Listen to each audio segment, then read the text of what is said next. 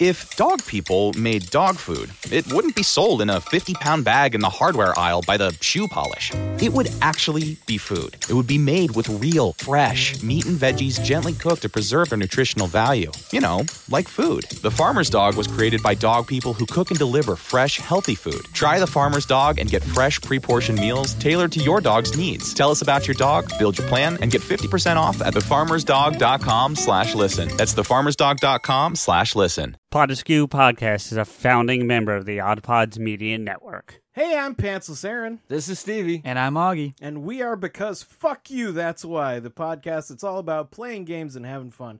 Our games are mostly based on British panel shows or British game shows, but we'll play just about anything that catches our attention and imagination. Our show is all about laughs, so please come by and have a great time. Why? Because, fuck you, that's why. Welcome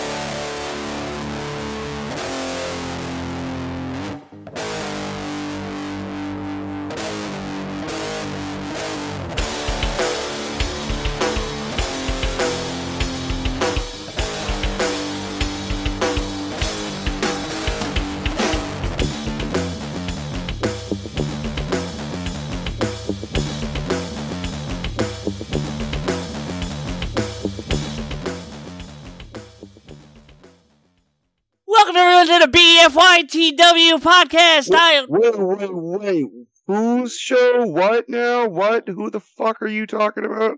well, I, I I mean, I figured since technically it's not our episode that I should enter it that way. You know, maybe, sort of. Uh, no. All right, do you want me to do it again?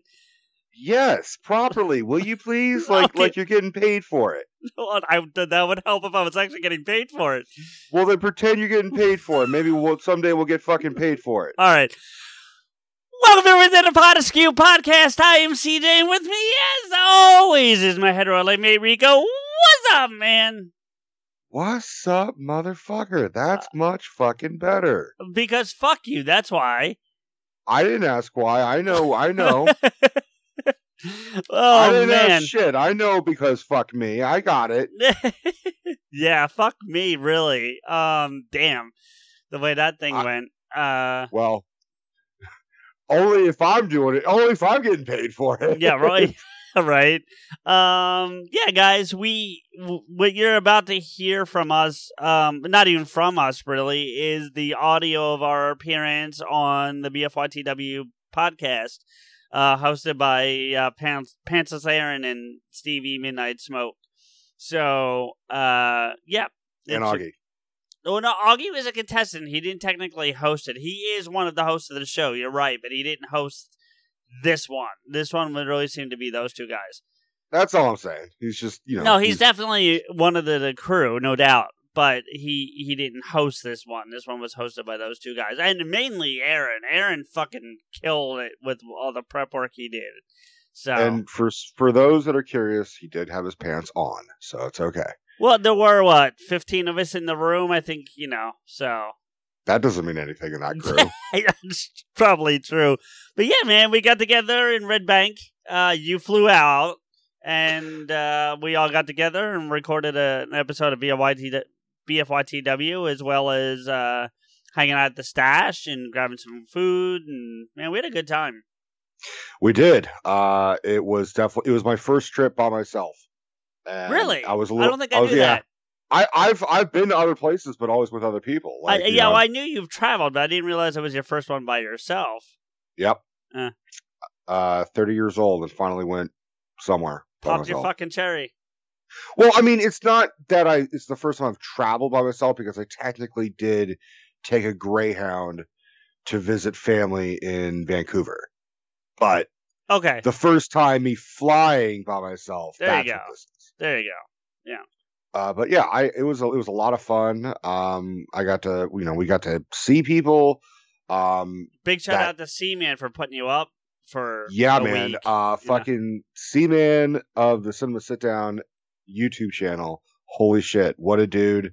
Um, we the, the funny thing is we barely knew each other, and he was generous enough to be like, dude, you can totally stay with me in Connecticut. Like, Yeah. that's fine.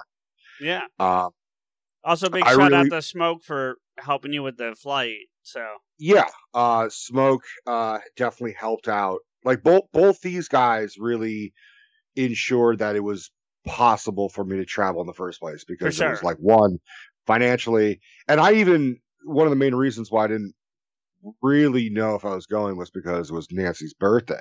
yeah, Uh, yeah, and I was like, I think I'm supposed to be doing something with Maxwell, you know, for her birthday. And I literally asked him like ahead of time, and he's just like, "Are you asking me permission to go to New Jersey?" And I'm like, "I mean, kind of." And he's like, "No, dude, go to New Jersey. What the fuck is wrong with you? Like, have fun."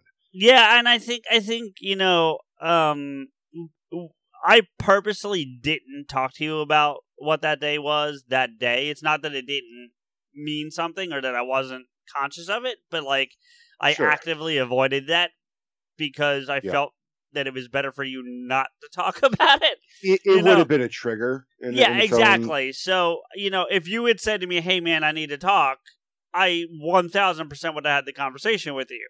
But absolutely. I, I made it a point to not bring it up and to talk about a bunch of other shit throughout the course of the day. And I really feel like you only had one moment that was obvious to me. I don't Um, know if anyone. I had a did. cou- I had a couple. Um, first and foremost, I was fully aware of what the day was. Oh, I'm So sure even you. if you I'm sure even you were. even with all your your your uh you know you're you're trying not to bring it up i was still like Oh, oh, I shit, no no I I just just for the record, I don't I don't want to imply that I felt like I was distract. I like I'm fully aware you knew what the day was, but I felt like discuss like harping on it or making it a thing would have made it worse, and that's what I didn't. You know. the the only thing that really kind of Mm-hmm. almost set me off was i talked to smoke privately and i said here's the thing man uh because he he made you know we we all had dinner at the, at a steakhouse Yeah. And uh, which was a great time and Oh, that was so much spent- fun. Yeah. Smoke spent way too much on us. Yeah, I don't. I uh, don't want to know what his bill was. Yeah, I don't either. Um, but he, you know, there was there was a whole thing about how uh Jorge wasn't there, and it was really kind of Mm, upsetting. right. And I kind of took him aside. I'm like, you know, dude, like today's my mom's birthday, and he's like, oh fuck, and I'm like, but I got to tell you, she would be absolutely fucking thrilled or annoyed as fuck that I was out in Jersey. Yeah. Like, well, she, it would have been one of the one or the other, you know. yeah, if, and if I mean, God, I'm sorry, I didn't interrupt you, buddy. If I was telling her, I'm like, I'm in New Jersey and I'm with, you know, CJ and I'm with everyone, we're recording. She's like, is Kevin there? And I'm like, Yeah, right. No. um, "Well, why the fuck did you go? And I'm like, for all the other reasons that I just said. Just led, yeah. Um, yeah, well, I mean, and and, and with all re- obviously all respect to Nancy, Nancy has more impact on our immediate world, especially yours, of course. You know, but so you know, for them, it was Jorge more than than Nancy, and I don't think he was Sure. disrespecting Nancy in any way. I don't, I don't feel that way. I don't feel like that was.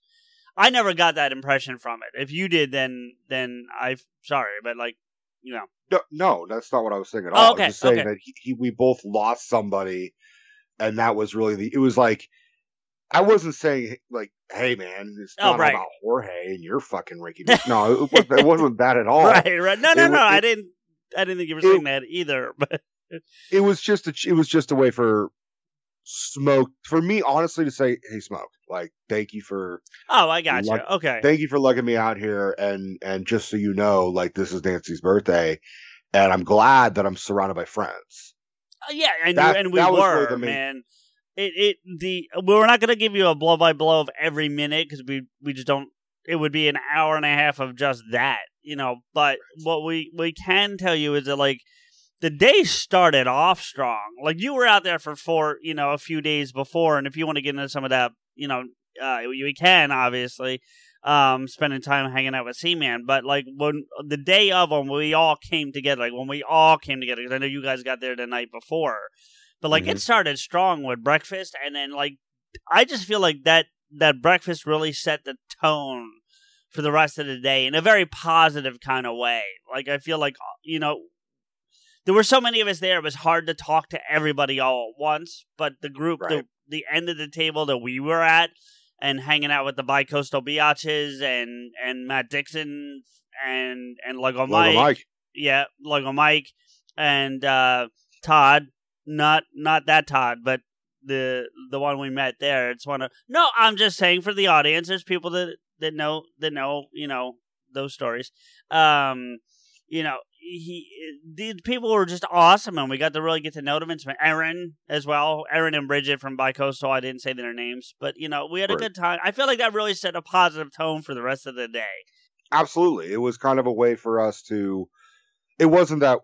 Well, we're gonna hit, say, sit with these people. It was, hey, we're gonna sit with these people. One because that's how we got seated, but also because like, hey, let's all talk and get to know each other. Yeah. Because we really don't. Some of us we don't know each other. Um. No, that, it- you're you're right. The the brunch, the breakfast, the whatever the fuck, it was it was cool. We we did end up having to go to a different location because we had such a large group that the first place couldn't accommodate us, and then we got lucky with another place. Yeah, it was. Um, it was definitely so. You know, without getting a whole bunch of details, Smoke and I, I helped Smoke with a lot of the planning for this thing, Mhm. And so we were on the phone one day, like looking for places to have breakfast, like because we knew that we, that we wanted to be part of the the festivities, right? Sure. And we're like, oh, this is a diner, and I was like, because he wanted to go to some like restaurant, restaurant. I'm like, nah, man, we're in Jersey, we should go to a fucking diner you Mhm. know and he was like all right let's do it and so we started looking for diners and we found the one that we were going to go to and and i'll even say the name because they weren't shitty about it they just couldn't accommodate us but it was called the red bank red bank diner and it was just Mhm. much smaller than even the um online implied when smoke and i were looking at it so like we Sure. didn't we didn't anticipate it being as uh challenging if you will Mhm. to to get us all in there so anyway But the other place we went to, uh, shout out to Toast. Toast. Uh, yep. They were, you know, I would like to give them a fucking toast. Like, Oh, for they sure. Were really cool and they were really awesome. Um, and then we hung out at, uh, we went to Can fucking I Secret Stash. can I just say one thing about toast before we move on to the stash? That I here's the because I came back and some people were asking about uh how was the trip and all that and whatever, and I was talking about we went out to breakfast and they're like, "Where'd you go?" And I said, "We went to this place called Toast," and they're like, "Oh yeah, what was it like?" And I was like, "All right, it's a Jersey diner with California food." Because that's that's really what the fucking place was. None of the stuff that was see you're not from this area and I'm not shitting on Toast as a place. I thought the people were nice, the food was good, it was clean, like I got zero problem with the place. It just is not your traditional Jersey diner. It looks like visually it's 100%, but you get that menu and you're like, "Oh, that is not I okay." You know, so I mean, I guess I didn't notice it because I don't really know Sure. Jersey diner food. And I was like, huh, we had this shit in Oakland. Like, The- you know, right? I know, and the, the fact that you you got what you got, but had trouble getting what you got, tells me would- exactly. Not trouble's not the right word, but it was not the. Listen, we'll put it this way: I'm going to meet a friend tomorrow for brunch, and that Mhm. will be. And I call it brunch because it's so close to noon, but it's really just getting together for food, and it's not like brunch food. There's gonna be exactly what you ordered on that menu, like top number one thing. It will be exactly what you fucking ordered. You know, whereas Right. like you had It- to look for that shit. it was a little surprising being like, I don't see, like, most diners out here, they'll be like, you can get, like, like for example, uh, Nations is a diner out here. I don't know if it's if it's coastal, I don't think so. um, but it's uh, it's basically a very it's like Denny's, but with a much simpler menu and slightly better food. Is really the best way to Uh, describe I would hope more than slightly, but that's. I mean, enough, but like it really depends on the location, Sure, honestly. And sure. you got to be very specific with how you order it. You're like, I want the eggs over easy, not over medium, fucking over easy, or even just sunny side up. I want the hash browns extra crispy. That means crispy. that means not- cook the fuckers. Yeah, I get it. Yeah, I want the I want wheat toast, and I don't want slathered in fucking butter. I'll do that my, shit myself. and of course, if you don't pay attention and and request what you request, they will bring you toast that has already been saturated in butter, so it's not even crispy. It's just floppy, soggy, buttery shit. I hate when my toast is floppy. Right. Yeah. Um, but yeah, so I don't know it- what. it- yeah. I don't know what that means either. But anyway, um, I But- the point is, is that you can usually get like three eggs. It'll have it on the menu. Like th- Sure. it's called the three egger. right. Whereas Toast offered, you can get two eggs, and then I'm like, but what else? Like everything else was like, you can get this Denver omelet, you can get this fucking thing, and I'm like, all right, this is too complicated. When the waitress comes over, I'm just gonna be like, I want three eggs over easy, I want hashed browns, extra crispy, and I want wheat toast. And if you got sausage, give me some fucking sausage, and and that's basically how I did it. yeah. And she's like, cool, no problem, gotcha. No, they were totally cool. That's what I'm saying. That's why I don't want to. We're not. Neither of us are saying bad things about the place because they were very accommodating. They were very understanding. Um, I do want to give a quick shout out also to Todd because he picked up the entire fucking bill for everybody, which Yeah. props to that guy. Um, thank you for that. Anyway, uh, but then yes, and we went over and we we went to the new uh Jay and Silent Bob Secret Stash, which I thought was a lot of fun. Uh, I had been to the old stash, the one that, if you guys have ever seen Comic Book Men, was the one from Comic Book Men. The one that they have now is not that one. Um, It's smaller. oh, it's way small, way yeah. smaller, way way way smaller. Um, and and and in some ways that's real kind of disappointing. I mean, I I kind of get it. Like I remember even being at the original stash with Henry and go- thinking to myself, like, this is awesome, but like, how are they sustaining? You know what I mean? Because comic books are just not what I mean. Yes, there are people that still read and collect, but not like there used to be. You know what I mean? I mean, before honest- we went in, there was Yeah. no one in there, and then we brought basically a whole fucking group. oh, they they might have made their day just on our group in terms of Or, they, or at least they made an afternoon. Like I, I hope they made.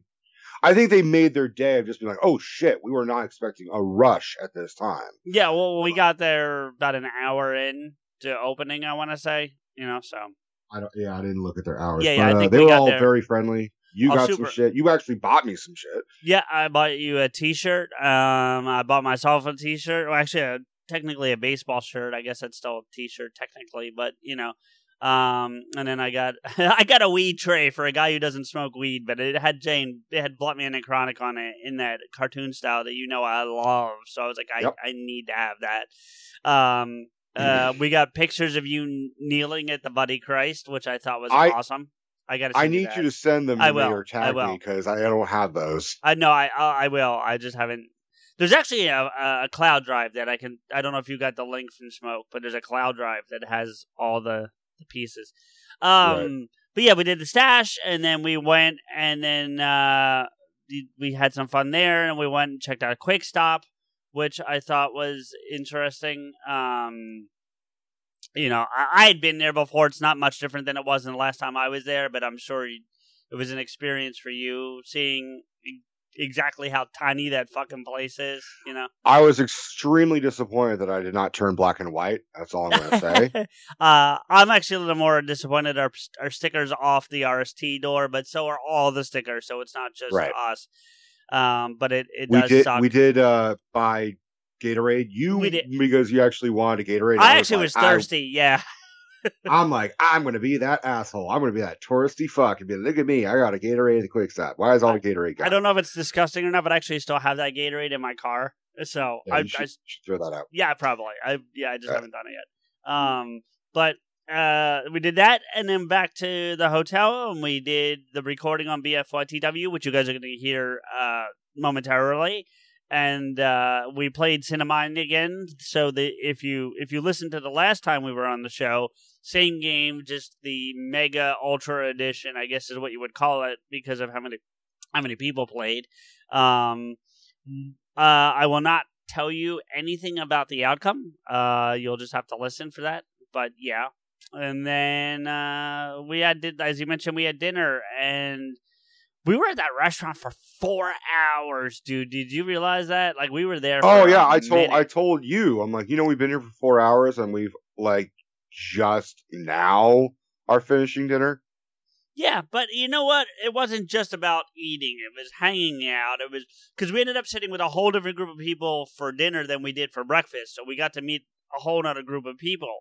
You know, so True, but there was also. I mean, I I'm I don't want to sound ungrateful in any capacity. I'm very grateful I was there. I'm great. I mean, I you know, it's not like they paid for my meal. I mean, they paid for champagne, but like I paid for my meal. Yeah. But like I would have, the food was good. I just was kind of not super impressed with the sides. Is all I'm gonna say. Oh, that's fair. I- I, mean, you you also ordered fucking tater tots. Let's be, Well, you know. Yeah, but I was not the only one to get tater tots. But Right, uh, which was the interesting thing about it is you like inspired tater tots. Like you were the only one getting it, and like three people heard you were doing it. Like, I'm gonna do that too. Well, to be fair, a lot of their sides were not super appealing to me, and that's just my own taste. But it was like, fuck, dude, I'm gonna spend X amount of dollars on a fancy ass steak, which I never do. I'm also gonna get some fucking tater tots because I'm a kid at heart. So Because know, fuck it- you, that's why. the, yeah, but then everyone else like fucking tater tots, fuck yeah, bro. And then I'm like, you were like, yeah, those taste frozen. I'm like, yeah, you're right. They are. They these do taste like they were from a fucking bag. now the you know. the garlic mashed potatoes I got were the shiz, so I'm telling you, they were good. But I'm know. sure. I'm sure. I've I've also eaten at this restaurant before. The restaurant's called Firebirds. I don't know if it's a national chain, but it's definitely a few locations in New Jersey. Um, and so I, there's one right near my home as well, and I've eaten at that location and had equally positive experiences with it. So, um, it was it was worth it to me to to do. Um, Well, look, man, we we had a lot of fun. We had a you know we had a lot of great conversations. Uh, we you know we got to hang out. We got to meet and hang out with Justin. He was a cool dude. Uh, I had to kind of steer your ass to bed after the conversation, but oh, uh, well, I was and- fucking. Dude, it took me two days to get over that hangover. I know. Like, But you, the entire time as I'm leading you, you were like, "I'm not that drunk," and I'm like, "Trust me, buddy, you're gonna be that drunk." And you did not want to listen.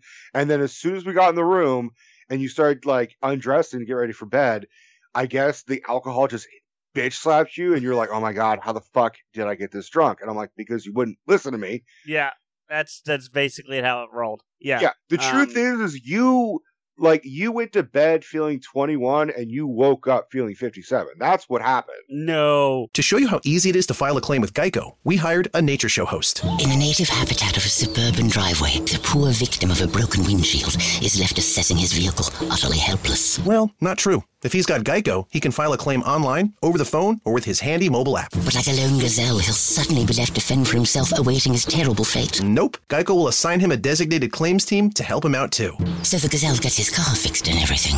Wow, nature is so cool. Geico, great service without all the drama. We're gathered here today to join Mike and Jill in holy matrimony. So they may file jointly this tax season. And you are? April from TaxAct, the tax filing software with the expert guidance to help you file for less and get more. Works for me. So, Mike, do you take this woman to love, honor, and get her a maximum refund? I do. Jill? Ditto. I now pronounce you married, filing jointly. I always cry at filing status updates.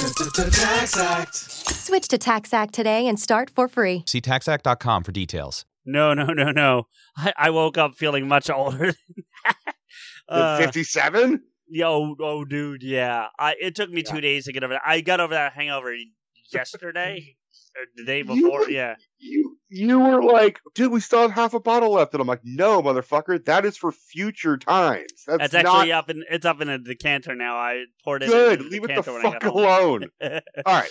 Um, Uh, but yeah, man. So, uh, I- we, that's a brief recap of what happened. Um, maybe we'll do another, you know, uh, intensive deep dive on it. Uh, maybe not. Um, but yeah, that was our trip to Red Bank and hanging out with the whole Odd Pods BFYTW crew. Um, big shout outs again to Augie and Pantsless Aaron and Midnight Smoke for having us on the show and playing the game with them and, and just inviting us to the overall get get together. It was a lot of fun. Yes. Uh, instead of having the Last Supper, we had the Last Sit Down. Because Fuck You, That's Why is a founding member of the Odd Pods Media Network.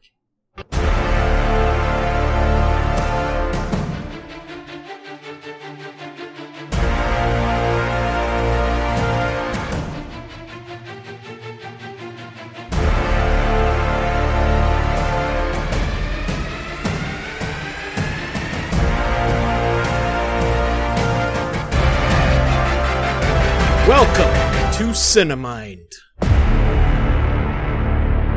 Hello and welcome to a very special Odd Pods Media Network Cinemind Challenge. We have 10 contestants here ready to put their cinema knowledge to the test.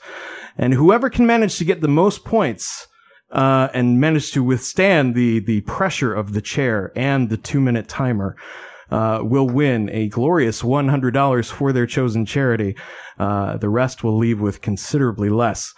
Uh, we're going to play two rounds of trivia, two minutes on their specialist subject, and then two minutes of general movie trivia. And again, the players are looking for the highest combined score between rounds. And whichever player manages to take home the bacon gets $100 for whichever charity they've chosen to represent today. We've got players representing podcasts, YouTube.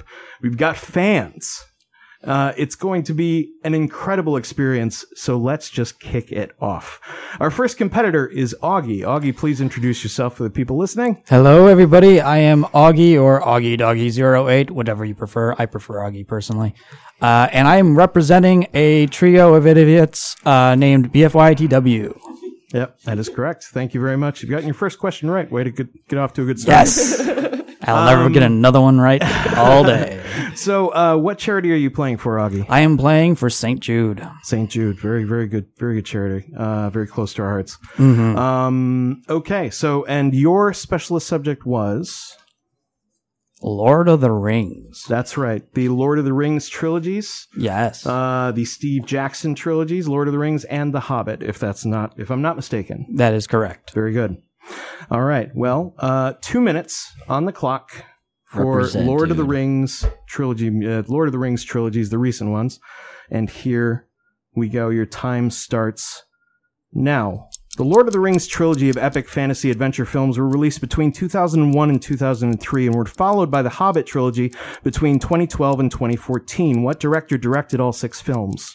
It was not Steven, it was uh, Peter Jackson. That's right. In the first Lord of the Rings movie, The Fellowship of the Ring, which character says the following at a party? I don't know half of you half as well as I should like, and I like less than half of you half as well as you deserve. Bilbo Baggins. That's right. In The Two Towers from 2002, Eomer meets Aragorn's group and informs them that King Theoden is under the control of Saruman and his servant Grima Wormtongue. What actor plays Grima Worm- Wormtongue? Oh, no. I don't know that one, unfortunately. Okay. Uh, in the extended version of the Two Towers, Legolas and Gimli argue about body count. Gimli says the one Legolas shoots is already dead, and Legolas counters that he was twitching. Gimli retorts he was twitching because he's got my axe. Where? In his nervous system. That's right. In 2003's Return of the King, as King Theoden gathers the Rohirrim army, Aragorn meets Elrond, who informs him of Arwen's plight and gives him a sword reforged from the shards of King Elendil's sword Narsil. It is renamed what? Ah. I, it's on the tip of my tongue. I don't know. Can't say it out loud, though. Pass? Yeah. Denethor demands Pippin sing him a song. Pippin sings through shadow to the edge of night until the stars are all alight. Mist and shadow, cloud and shade. What three words follow? All will fade. All shall All fade. shall fade. Sorry. In The Hobbit, An Unexpected Journey, Martin Freeman plays young Bilbo Baggins, a hobbit hired by Gandalf to join a group of dwarves on a quest. What actor plays his older self in this and the Lord of the Rings trilogy? Oh no, I don't know that one either. Pass? Pass. Okay. When trying to convince Bilbo to join them, he mentions that Bilbo's great great great great uncle Bullroarer Took defeated the Goblin King and invented the game of golf at the same time. At what battle did he claim this took place? Uh, Goblin War. No. In 2013, I started, so I'll finish. In 2013's The Desolation of Smaug features the pompous and greedy mayor of the settlement of men at Lake Town near Lonely Mountain. What British actor and comedian plays the master of Lake Town? I don't remember. Stephen Fry. okay, let's go over the ones you missed.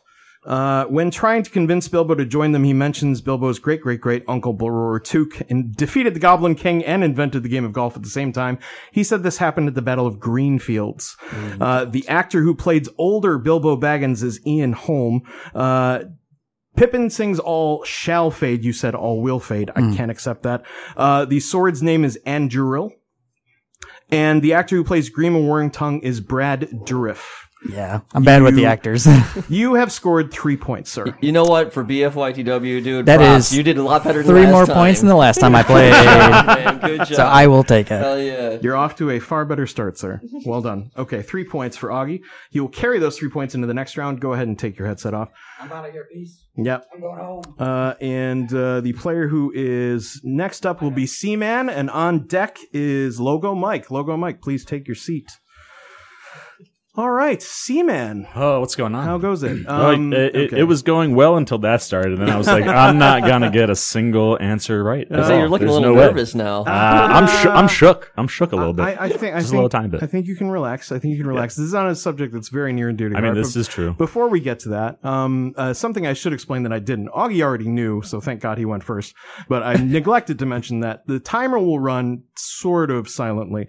However, when the music starts, you have 12 seconds left. Twelve. Got you. And then time ends when the beep occurs. And when that happens, if I'm in the middle of reading a question, I will finish it and you will get a chance to answer it. Cool. cool. All right. So, Don't expect very much from me, folks. so C-Man, um, tell the people listening all about you. What do you do? You are a YouTuber, is that correct? That is correct. I've been on YouTube about four years now. Uh, I review movies, television shows, and I react to trailers.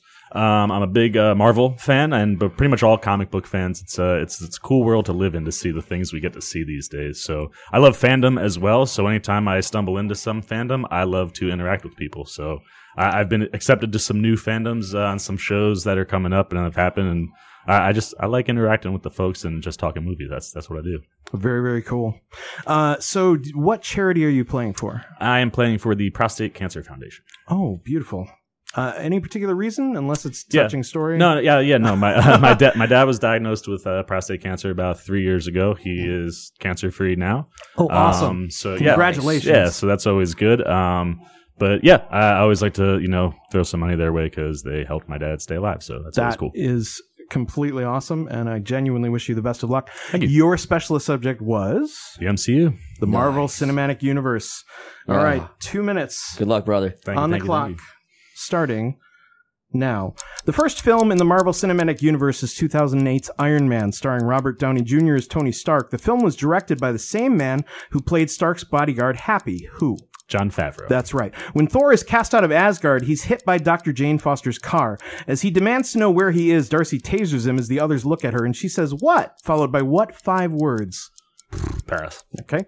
Captain America the First Avenger stars Tommy Lee Jones as a colonel in the United States Army and member of the Strategic Scientific Reserve who heads the Super Soldier Project. What's the character's name? Paris. Marvel's The Avengers begins with Loki meeting the leader of an extraterrestrial race called the Chitauri. This character can be seen again in a mid-credits scene talking to Thanos. What title is this character known by? Paris.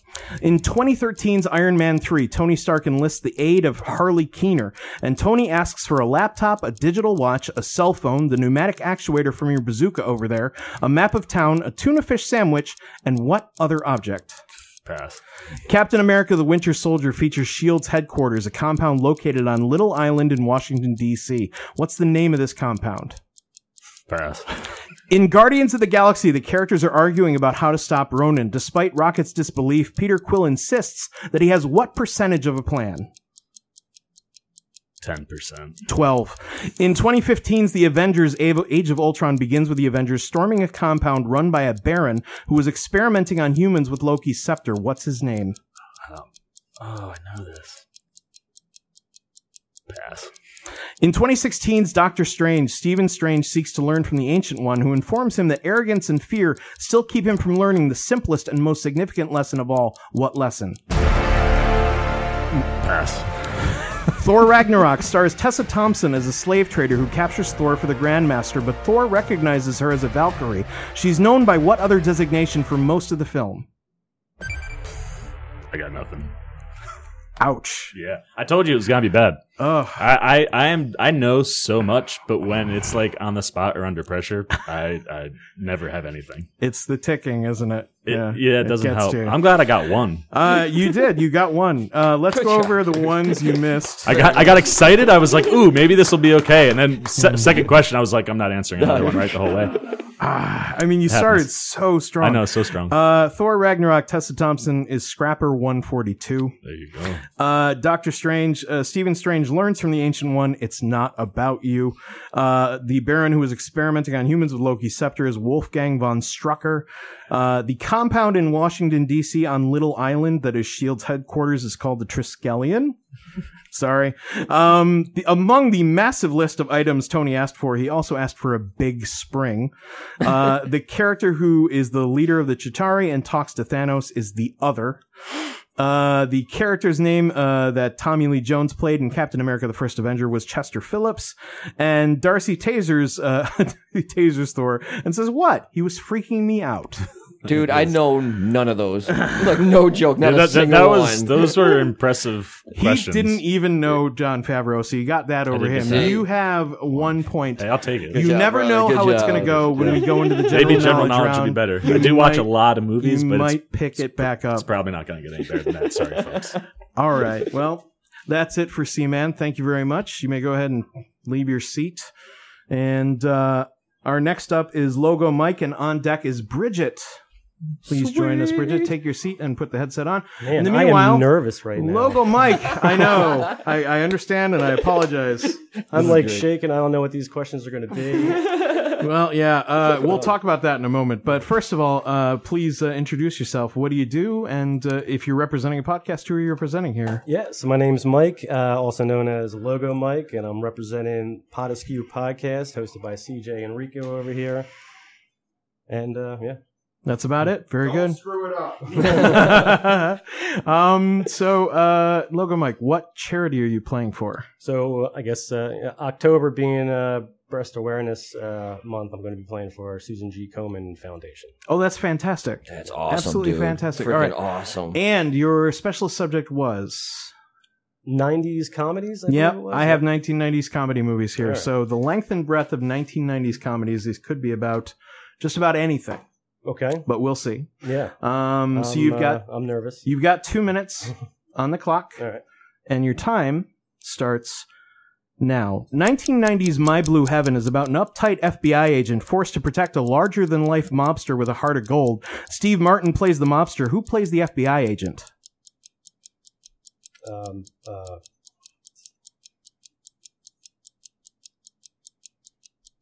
I can't think of his name. Can I skip it for now? Yeah, pass.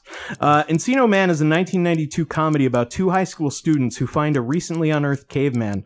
To fool Dave's parents, they explain that the caveman is actually an exchange student from what country? Pass. The 1992 sports comedy Ladybug stars Rodney Dangerfield as a businessman who's desperate for a promotion at work. To impress his boss, he agrees to coach an all-girls team that plays what sport? Soccer. That's right. Rick Moranis. The other one. Grumpy Old Men is a 1993 romantic comedy starring Jack Lemmon as John Gustafson uh, Jr. Feuding with his neighbor Max, an important plot point is John's rather large debt to what organization? I don't know. Pass. The 1993 romantic black comedy film So I Married an Axe Murderer is about a commitment phobic San Francisco beat poet who begins to suspect his girlfriend is killing her significant others. Who plays the poet Charlie McKenzie? Uh, Mike Myers. That's right. Billy Madison is a 1995 absurd comedy starring Adam Sandler as the titular Billy, a spoiled heir to a Fortune 500 company who spends his days drinking with friends like Frank, who is played by what Saturday Night Live alum? Norm Macdonald. Is right. 1995 Buddy Stoner comedy Friday revolves around Craig Jones and Smokey's attempt to find enough money to pay back a drug dealer by 10 p.m. How much money do they owe? Two hundred dollars. Is right. Tommy Boy is a 1995 adventure comedy starring Chris Farley as Tommy Callahan, who gets an executive job at his family's plant, which makes cars for uh, parts for what kind of machines? Uh, automobiles. That's right. What 1996 science fiction comedy is about Sherman Klump, a morbidly obese scientist who creates a serum that causes him to temporarily lose 250 pounds? Um, uh, let's see, Professor Klump. Is it? No. I have to. I have to ask for an answer. Um, I, I pass. I It's the Nutty Professor. The Nutty Professor. Yeah. No, uh, dude. my Good one, man. apologies. I got Very four, good. right? Four? Yeah. I I uh, so. I sort of gave you one there, totally by accident, but nothing I can do about it now. What's that? uh, but uh, anyway, let's go over the ones you missed. Uh, Grumpy old man John Gustafson Jr. owes a rather large debt to the Internal Revenue Service. Mm-hmm. Um, to fool Dave's parents in Encino Man, they tell him the caveman is from Estonia. I and knew uh, that. you got Rick Moranis, but just a hair too late, I'm afraid. But you did get one, two, three, four, five correct, That's not which bad. puts you in the That's not lead. bad. at the Very moment. nice, Very well. man. Those done. are like easy, really easy questions. I just kind of blanked on some of them, but you know. The seat's hot, man. It's you scary. did very good. All right, so Bridget Fa is next, and on deck is Rico. So, Logo Mike, if you could take take your headset off and leave the seat, Rico will take your place, and I will get to know Bridget a little bit. Hi, Bridget. How are you? Hi, how are you? I'm good. Dude, we got Bridget. I know. I'm thrilled to have her here. It's delightful. Um, That's one way to fucking put it. Yes. Oh wait, can I curse? you can curse all Oh, you like, God. dear. God, I'd hope so. Fucking curse away. Thank the fucking Lord. Yes. All right. So, uh, remind us again what podcast you are representing. I am representing Bicoastal Biatches. Excellent. Yes. Yes. Uh, and what charity are you going to play for today? mikeroweWORKS. Oh, tell me about it. I don't know anything about it. So in Mike Rowe, formerly of the TV show Dirty oh, Jobs. Mike Rowe. Right. and so he has an organization that helps um, raise money to give out um uh, what the fuck is the right word? Um uh, what do you do? This What is do I not going to work. Um like not subscriptions when you give out um Subsidies? Something yeah, subsidies. We'll use that word, still not the right one. Sure. To people who want to go to col- not really college, they're going to trade schools. Um Oh. tuition scholarships. Oh, Scholarships. Thank There you. we yeah. go. See, this is going to show you how the fucking quiz is going to go because I can't think of words. Well, I mean, you know. you picked a topic near and dear to my heart. Mine too. What's your specialist subject? The Princess Bride. oh my God. Princess Yes. Bride. I, I'm a little nervous now because I'm going to fuck this up royally. But well, you know, you we never shall know. see. We shall see. I genuinely wish you luck. Uh, you got 12 questions, Mm-hmm. two minutes on The Princess Bride, starting now. The Princess Bride is a 1987 fantasy adventure comedy film about a grandfather reading a fantasy book to his sick grandchild. What prolific director both directed and co-produced the film? Rob Reiner. That's right. As the movie opens, the grandson is playing a baseball video game when his mom says his grandpa is here. The kid complains that grandpa always does something, Pinches which his grandpa cheeks. immediately does. What does he do? Pinches yes, cheeks. that's correct. The grandfather tells the boy he's brought the book his father read to him when he was sick. The grandfather is played by a veteran actor who's best known for his work on long-running TV show Columbo. What's his name? Peter Falk. Is right. The story in the book revolves around a girl named Buttercup who lives on a farm with handsome farmhand Westley. In what fictional kingdom does this all take place? Pass. Okay. Buttercup is forcibly betrothed to Prince Humperdinck, but before the wedding, she's kidnapped by three outlaws, a Sicilian named Vizzini, a Spaniard named Inigo, and a giant named Fezzik who is from what large island? Pass. A man in black pursues the outlaws and successfully defeats all three, taking Buttercup prisoner for himself. When they reach the gorge, Buttercup correctly guesses that he is the man who killed Westley, giving what name? Dread Pirate Roberts. Is right. Westley explains that the name Dread Pirate Roberts is actually a title that's passed on. He inherited it from a man named Ryan, who inherited it from a man named Cummerbund. The real Roberts was retired and living like a king where? Pass. When they are captured by Humperdinck, Westley realizes that Humperdinck's vizier has six fingers on his hand. That man is Count Tyrone Rugen, and he's portrayed by what actor? Uh, Christopher Guest. Is right. Westley is taken to the pit of despair where Count Rugen tortures people. Westley is nurtured back to health by Rugen's assistant, a strange man played by Mel Smith, who is only known by what title? The albino. Is right. Miracle Max is played by Billy Crystal, and he and the actress who plays his wife spent time before filming working out a backstory and developing a rapport. Rob Reiner also let them improvise some of their lines. What actress played Max's Carol wife? Kane. Is right. At the end of the film, I've started, so I'll finish. At the end of the film, Humperdinck finds Westley and Buttercup, and Westley proposes a fight to the pain. He explains that this means first Humperdinck will lose his feet, then his hands. What body part comes next? Left eye followed by his right. His nose. Otherwise, excellent performance. Thank you. Damn, Uh, Bridget, freaking representing. Excellent work. I'm Uh, disappointed. Let's go over the ones you missed. Uh, the real Dread Pirate Roberts is retired and living like a king in Patagonia. Yes. Uh, Fezzik is from Greenland. I love Where that. I found you. Yeah.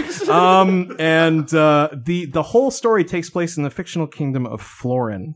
Otherwise, fantastic job. Thank you. One, two, three, four, five, six, seven. You've catapulted into the lead. Enjoy first place. Thank you very much, gentlemen. Very, well done. we'll nice, see very you nice. again in the final round. Okay. We're going to do our last player for this go around. Hey, Rico, how goes it? What's up, motherfuckers? What's up, buddy? How you doing? I'm good. I'm I'm I'm really now nervous. Like All right, now. because I'm what like champion from last time. Is that what it was? Uh, that is correct. Mm-hmm. You have won the first and only episode of Cinemind so far. And so now I you've will got lose. you've got a legacy to uphold, sir. I don't mind telling you. Uh, no but pressure. Anyway, remind us again what podcast you represent. Sir. I represent Pod Askew podcast. everybody should listen to, just like Bicoastal Biatches. Um, and of course, uh, what charity are you playing for? I will do the same charity as last time, the 86 Fund. It is a charity for specifically waitresses and bartenders and working staff uh, that had to really struggle through COVID. And my mother was a waitress and she passed away, so it really means a lot to me. That's fantastic. That's cool, man. Heck All yeah. right. So uh, your specialist subject was Frank Sinatra movies, much to everyone's chagrin. Oh, dude, good category. I like this, man. I'll be honest with you. Like, this is the only one that really threw me for a loop. This is the one I had to research the hardest because I knew nothing about them. But I've got 12 questions for you, two minutes on the clock. If you're ready, I am ready. your time starts now. MGM cast Sinatra opposite Gene Kelly and Kathryn Grayson in a 1945 musical comedy which would be nominated for several Academy Awards, including Best Original Song for I Fall in Love Too Easily, sung by Sinatra. What's the name of the film? Anchors Aweigh. is right. Sinatra would again be teamed up with Gene Kelly in the 1949 musical Take Me Out to the Ball Game, in which Sinatra plays Dennis Ryan, a part-time vaudevillian and baseball player for what fictional baseball team? Pass. Sinatra would work with Gene Kelly as sailors on shore leave one more time in 1949's On the Town, which includes Sinatra's character Chip falling for an aggressively amorous taxi driver named what? Pass. Sinatra struggled to stay in the Hollywood spotlight until the 1953 romance war film From Here to Eternity earned him a nomination and win of the Academy Award for Best Supporting Actor for playing what character? Angelo Maggio. That's right. Sinatra took a villainous turn in the 1954 noir crime film Suddenly. He plays a psychopath who takes a family hostage to use their house so he can assassinate the president, who is traveling by what mode of transportation? Train. Is right. Sinatra was nominated for an Academy Award for Best Actor for his portrayal of a drug addict who gets clean in prison but struggles to stay that way in the outside world in what 1955 drama? Man with the Golden Arm. Is right. In 1956, Sinatra would star in romantic musical comedy film High Society alongside Bing Crosby and Grace Kelly. Sinatra plays Macaulay Mike Connor in the film, a man with what occupation? Baker. Reporter slash journalist. 1959's A Hole in the Head won the Academy Award for Best Original Song. That song was a Sinatra standard that would go on to be used as a campaign song by John F. Kennedy the following year. What's the name of the song? High Hopes. is right. In 1960 heist film Ocean's Eleven, while going over the plan, Vince Massler asks, if it's so foolproof, why hasn't somebody done it yet? Sinatra as Danny Ocean replies, same reason nobody's gone to the moon yet. What two words are the reason? It's expensive. No equipment. Sinatra considered the high point of his film career to be 1962's The Manchurian Candidate, which earned an Oscar nomination for Best Supporting Actress. What actress earned the nod for playing the diabolical, politically motivated Eleanor? Angela Lansbury. is right and ends the round. Well done. You uh, you only passed on two. Uh, the aggressively amorous taxi driver that Sinatra's character Chip falls for in On the Town is Brunhilde Hildy Esterhazy. Uh, Yes. that's a name. I love that name Uh, so. And in Take Me Out to the Ball Game, uh, Sinatra plays Dennis Ryan, a baseball player for the Chicago Wolves. Ah. Otherwise, an excellent round. That is one, Nice two, job, buddy. three, four, Very five, nice. six. Not quite enough to put you into first place, but keeping you among the ranks, I think. Well, I was hard. Now I'm soft. So Well, in any event, uh, that's going to be it for our first round of players. We will be back to play round two right after this.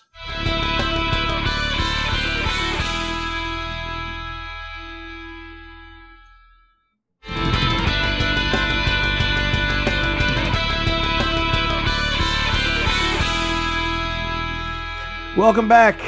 We have done five of our 10 competitors, and we have five more to go through their specialist subjects. Let's meet the next one. Uh, Justin, aka Mexican. How What's would up? you, wha- would- How would you prefer to be called during this? Uh, Mexi's fine. Mexi. All Yeah. right. Excellent. So, um, you are not a podcaster. You are a fan. That is correct. Mm-hmm. Yeah, I've uh, been a fan of uh, Aaron and Stevie's work for quite a long time, way back in the pantsless shorts days. Those idiots? Yeah, definitely. And uh, Jorge, Man. too. Yes. There's no accounting for taste, everybody. No, Yep. not at all. and uh, so yeah, it was a long, long time ago. Uh, I won't get into the long story, but the short of it is, I, I found their work on YouTube and uh, actually ended up writing the uh, theme song for uh, the show, the save Yeah. files. Yeah, That was used all of twice. Yeah, all of twice. yeah, and uh, but it's cool. Y'all should He go check out have some of that known old I was stuff. about to quit YouTube, unfortunately, but uh, yeah, that's just because I'm a jerk. So Yeah. uh, I still regret it every day. Um, So now I'm going to hopefully make it up to you. Uh, You've uh, you've elected to pick uh, what charity are you playing for? Yeah, so it's one that uh, that you guys have actually played for before um, in honor of Jorge, the Niagara Hospice. Oh, That's a dude. beautiful choice. That's fucking badass. Thanks, man. Much appreciated. Yeah, no. Uh, for those who may not be aware, uh, Niagara Hospice took care of Jorge in his last days and was very good to him and us. So we are very grateful. So Like seriously, that they're is- amazing. Thank you for that. Mhm. Um, what was your special subject? The Matrix. Yes, just the single movie because we had the Matrix series last time. So That's right. this is the Matrix movie from 1999. Two minutes, 12 questions. Your time starts now. The Matrix is a 1999 science fiction action film starring Keanu Reeves as computer programmer Thomas Anderson, aka Hacker Neo. What actor plays Agent Smith, the primary antagonist? Hugo Weaving. Is right. The film popularized a visual effect in which the heightened perception of certain characters is represented by action progressing in slow motion while the camera appears to move at normal speed. This effect is known by what two words? Bullet time. Is right. After the title of the film is displayed, what follows is a stylistic depiction of the machines attempting to trace a phone call between Trinity and a character who swears the line is clean. What character?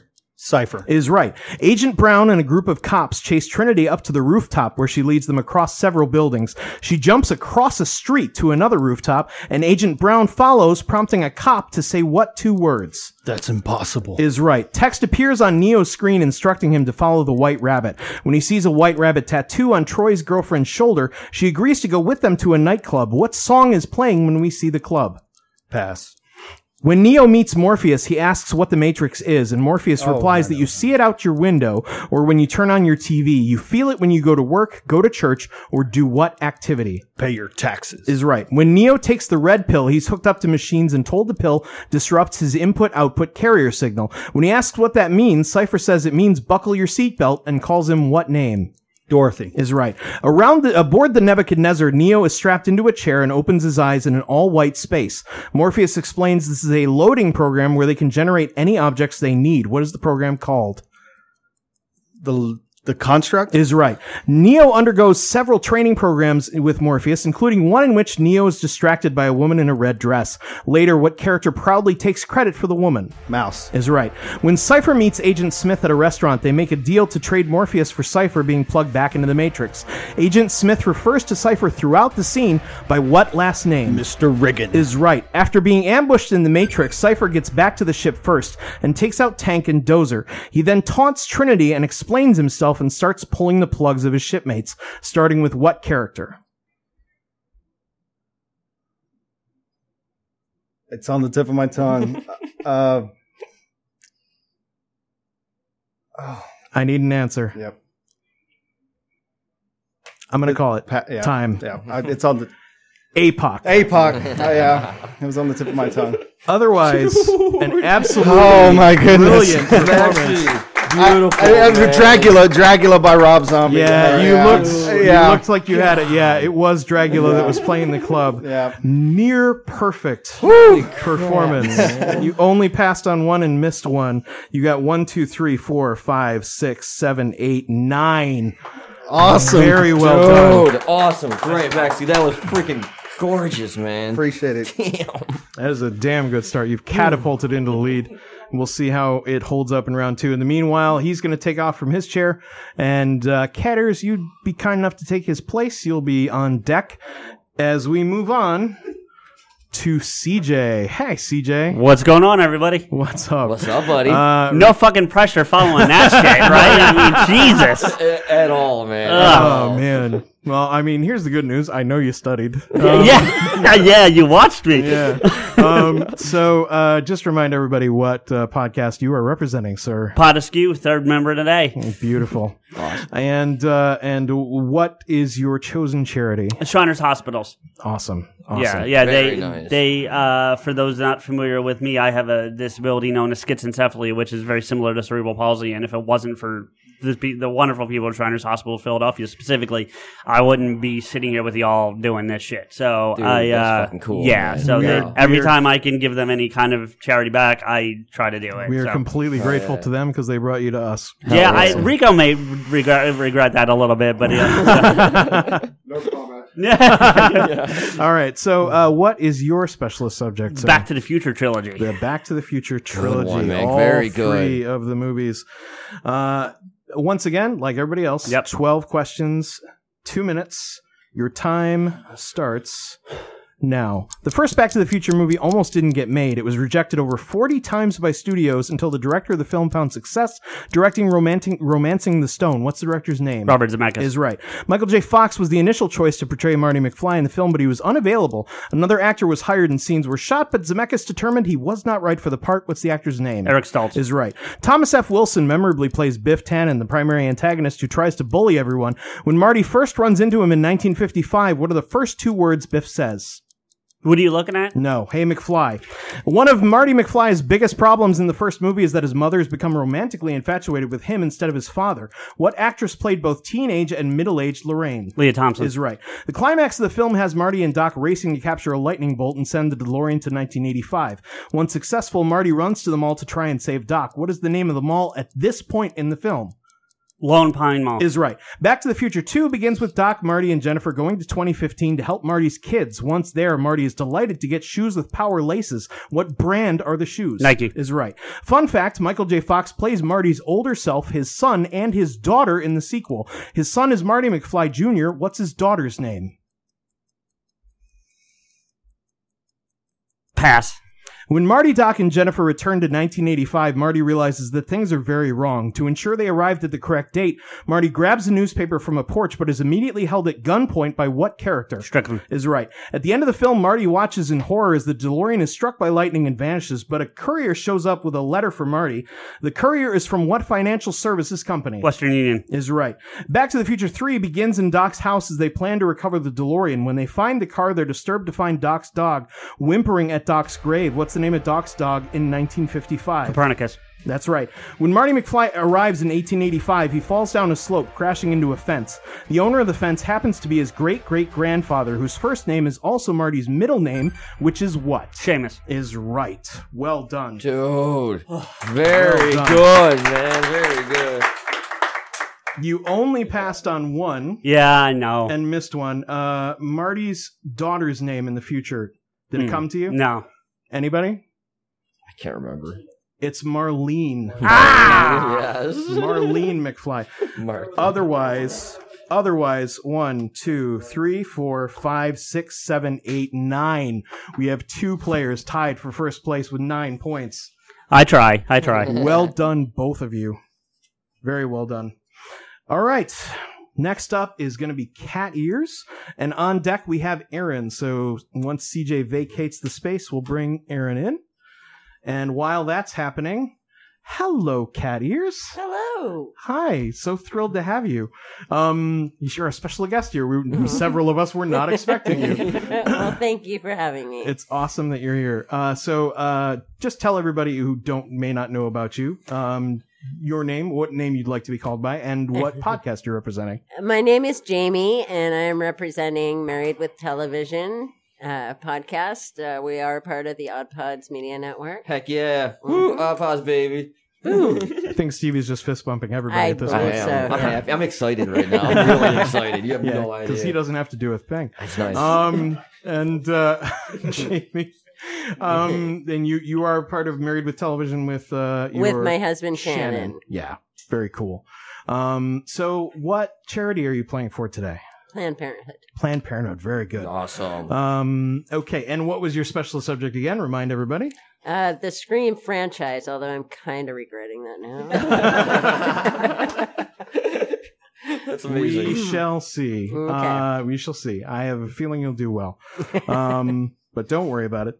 Uh, so once again, like everybody else, two minutes on the clock, twelve minutes, or not twelve minutes, twelve questions, twelve questions, minutes, two minutes. sweet. Special guest. Special No, guest. no, no, no, That's no, no, no, no, no, no. Twelve questions, two minutes. I knew I was going to run into trouble with two numbers. Yeah.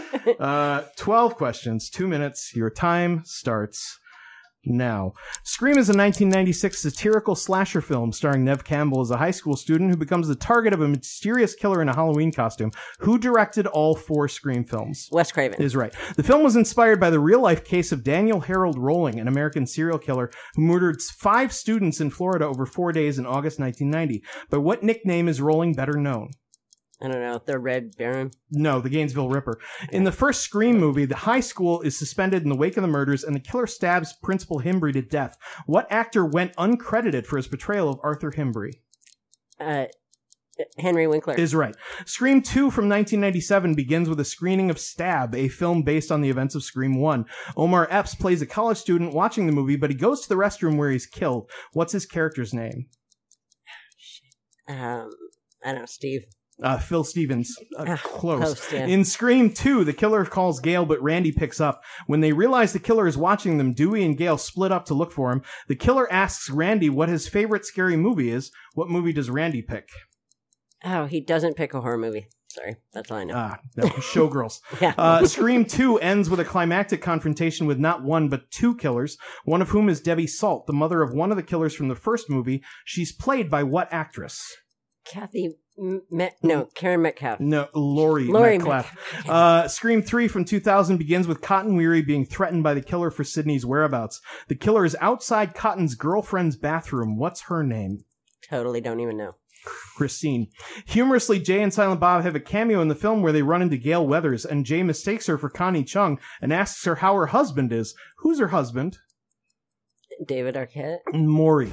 Maury. Uh, and oh, sorry. Yes, you're right. Martha Meeks, Randy's sister, delivers a tape Randy had made before his death with three tips for trilogies. The second tip is that anybody could die, and it could be like what movie? Uh, Nightmare on Elm Street. Reservoir Dogs. Oh, you're right. That was rough. Okay, I tried. That was rough. Uh, you did okay. Uh, you didn't pass on any of them. No. You didn't pass on any of them, and uh, I if it- partially knew the answers.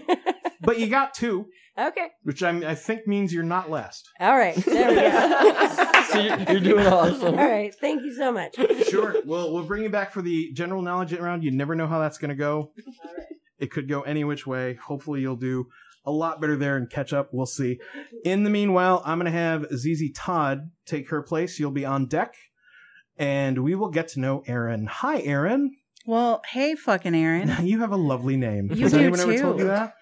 God, it's you amazing. have a fucking great name. I know, and you're you're you're a goddess. You really are. I, I feel the same about you. Does you. anybody Oh, else thank you. think this is a little weird? Or Nobody's just me. Nobody's ever called me a goddess before. Um, but I will take it. Um, okay, so uh, remind everybody what podcast you're playing for. Uh, yeah, I'm playing on behalf of Bicoastal Biatches. yes. Uh, excellent. And uh, and what charity have you decided to play for today? Uh, it's actually a small charity that's very close to my heart. Uh, it's called the Edwards Center. It's in Portland. They help develop mentally disabled adults have long term families so that when their parents pass away, they're not alone. And they put them in group homes together, and there's a house parent, and it's amazing. That is so freaking awesome, That's dude. That's freaking badass. Hell yeah. Man, do our people know how to pick charities or Right? what? This is awesome. All right. So, uh, remind us of what your special subject was. Well, um, I had to pick something other than Back to the Future. Sadly, somebody had taken that from you. I I apologize. very stupidly was like, I love Sunset Boulevard so much. And uh, so we'll see how this goes. All right. Uh, Sunset Boulevard, the 1950 movie. 12 questions, two minutes, starting Now, Sunset Boulevard is a 1950 black comedy film noir. The film was directed by an Austrian American director, producer, and screenwriter whose career would span five decades. What's his name? Billy Wilder. Is right. The film stars Joe uh, Gillis, a struggling screenwriter, and as the film begins with Joe narrating, as the police swarm a Sunset Boulevard mansion, they find Joe's body in what location at the mansion? Floating in the swimming pool. That's right. Car repossession men show up to Joe's apartment and demand the keys. Joe tells them he loaned the car to a friend. One of the men says the car better be back by noon tomorrow or there will be what? Pass. When Betty Schaefer critiques Joe's script, uh, he argues, but she insists the film should have a message, to which Joe retorts that stories aren't enough for her, and she would have turned down what classic film? Gone with the Wind. Is right.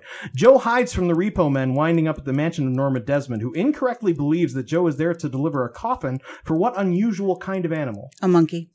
Uh, Chimpanzee. Yeah, okay. Norma Desmond is a former silent film star who draws Joe into her fantasy world. She's played by a former silent film star herself who won a Golden Globe and was nominated for an Oscar. What's her name? Gloria Swanson. Is right. One of Gloria Swanson's silent movies, Queen Kelly, was used for a scene where Norma and Joe watch one of Norma's old movies, and she declares, We didn't need dialogue. We had what?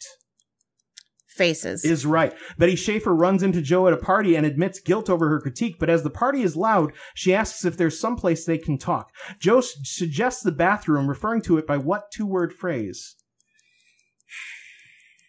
Water closet. Rainbow Room. Norma's servant Max drives Norma and Joe to Paramount, ostensibly to meet about Norma's script, but Max learns they just want to rent her unusual car. What make is the car? Pass. When Norma visits the set of Cecil B. DeMille's latest film, he has her sit in his chair while he makes a phone call. Meanwhile, a spotlight operator recognizes and calls out to her, identifying himself by what name? Hawkeye? Is right. Joe finds himself in a moral quandary when Betty Schaefer admits she loves him, as Betty is currently engaged to Joe's friend Artie Green, who is portrayed by what actor? Uh, Jack. Shit. Nope. Jack shit. Nice, nice. Shit fuck. It is not Jack shit. It is uh it is Jack Webb. It was right there on the tip of your tongue. Um okay, so let's go over the two that you passed on. Um so the repo man says the car had better be back by noon tomorrow or there will be fireworks. Uh and the car is an Isotta Fraschini. I mean, is that really a threat? Yeah, that- I mean, you know, that'd be amazing. I'm I- like, sweet. You're gonna put on a fireworks show? Sure, Oh, why yeah, not? I'm down. I thought for sure you were going to ask about the waxworks. And In the, any the event, Nelson. one, two, three, four, five, six, seven. Nice. Right in amongst the top, Aaron. Well done. Good job. Good job. Well done. There. There we go. All right. Very good. Okay, so one man left to play. Dun dun dun. Last but certainly not least, it's ZZ Todd. Hi, ZZ Todd. Hi. How's it going, buddy? Hey, everybody. How you doing, buddy? So, uh, if I know correctly, you are not a podcaster, but you are a fan. Is that correct? I am not a podcaster. I just happen to be here, and you guys let me crash your party. Fantastic. Uh, well, we're certainly happy you're here. Um, I'm so- certainly happy I'm here. yeah. So, uh, what charity would you like to play for? Um, I really believe in support your local charities, but this time I'm going fuck cancer just because fuck cancer. Agreed. Agreed. I think that's a Hell sentiment I can yeah. get behind. Uh, and what did you choose as your chosen subject? Uh, the Deadpool movies. Yes, Deadpool one and and, two. and I keep hearing people saying they regret what category they chose. Right. I just regret being here. oh well, uh, we got two minutes in which to make you regret all of existence. we'll see how that goes. Twelve questions, two minutes. When you're ready. Ready. Starting now. In the first Deadpool film, Wade Wilson is a dishonorably discharged Special Forces operative working as a mercenary when he meets Vanessa, who is played by what actress? Um, Morena Baccarin. Yep. Uh, Wade is diagnosed with terminal cancer but is approached by a recruiter offering a cure. He is taken to Ajax, whom Wade mocks quite mercilessly when he learns Ajax's fir- real first name is what? Oh. Mhm. Pass.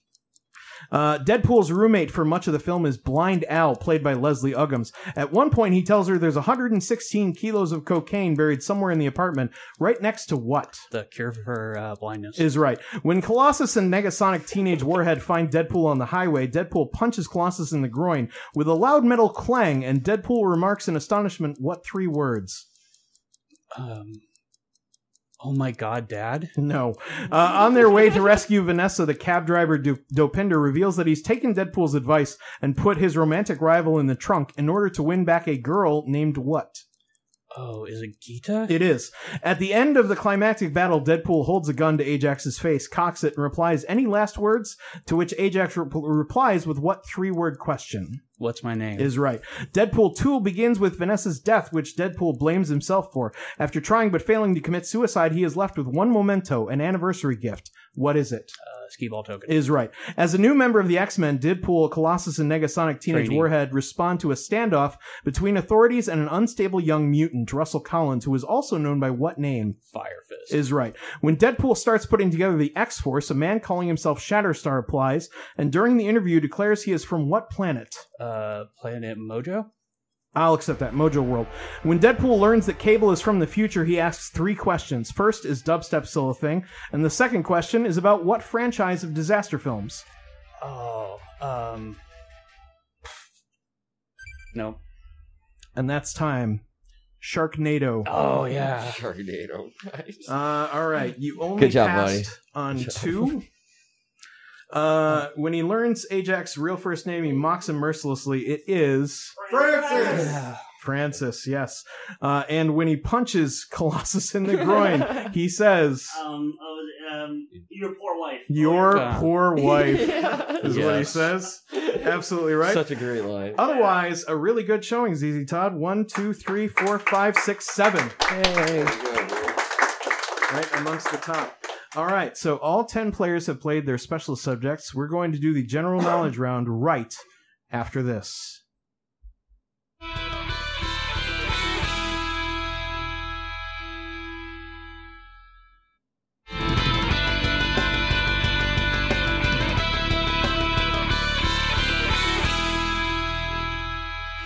Welcome back. This is it. Uh, all 10 players are going to play one more round, two minutes, general knowledge, each of them. We're going to start in order of how well they did, starting with the least to the most points. Uh, and uh, whichever player has the most points at the end of all 10 will win and take home $100 for their chosen charity. Uh, we're going to start with uh, C-Man. You have one point, but here's your chance to in, in, enlarge that total. And I, I, I understand you mentioned you were a YouTuber and did not mention. Yeah, I was real nervous before, so I forgot to say you can find me at youtube.com slash cinema underscore sit down. Um, and cinema underscore sit down is both my socials on Instagram and Twitter. But yeah, I was I was scared, and now I'm even more scared because I blew my round. So let's do this. Well, listen, this is general knowledge. It could go any which way. Hopefully, it falls right into your lap. We'll see. Two minutes Let's on general knowledge. If you're ready, I am. starting now. Featuring Felicity Jones as Jyn Erso, what 2016 Star Wars movie chronicles the events leading up to the theft of the Death Star plans from an Imperial base on the planet Scarif? Rogue One. is right. The 1994 British romantic comedy Four Weddings and a Funeral follows the adventures of Charles and friends through a number of social occasions. Charles is played by an actor known for his stuttering. What actor? Uh, pass. Gollum is a fictional monstrous character from the Hobbit and the Lords of the Rings novels. What actor played Gollum through both those Lord of the Rings and Hobbit trilogies? Andy Serkis. Is right. What 1940 American romantic psychological horror film starred Laurence Olivier and Joan Fontaine and is the only film that Alfred Hitchcock won a Best Picture Oscar for? Pass. In 2020, the Best Picture Academy Award went to a Korean black comedy thriller, which was the first non English language film to win. What's the name of the film? Oh, give me one second. Parasite. Is right. The 2011 animated Western comedy film Rango features a tropical shirt wearing chameleon who accidentally ends up in a town that desperately needs a new sheriff. What actor voices Rango? Johnny Depp. Is right. 1952 musical romantic comedy film Singin' in the Rain is a lighthearted depiction of Hollywood in the late 1920s. What actor sang the title song Singin' in the Rain? Pass. What 2002 Tom Cruise science fiction action film is based on a short story by Philip K. Dick and revolves around police apprehending criminals based on foreknowledge provided by three psychics called precogs? Minority Report. Is right. A Fish Called Wanda is a 1988 heist comedy film about a gang of diamond thieves causing all kinds of chaos trying to find the loot. What Monty Python alumnus plays the bumbling barrister Archie Leach? Pass. Butch Cassidy and the Sundance Kid is a 1969 American Western film about a pair of outlaws on the run after a string of train robberies. Robert Redford played the Sundance Kid. Who played Butch Cassidy? Pass. The 2018 biographical musical drama film Bohemian Rhapsody features Rami Malek as the lead singer of the British rock musical band Queen.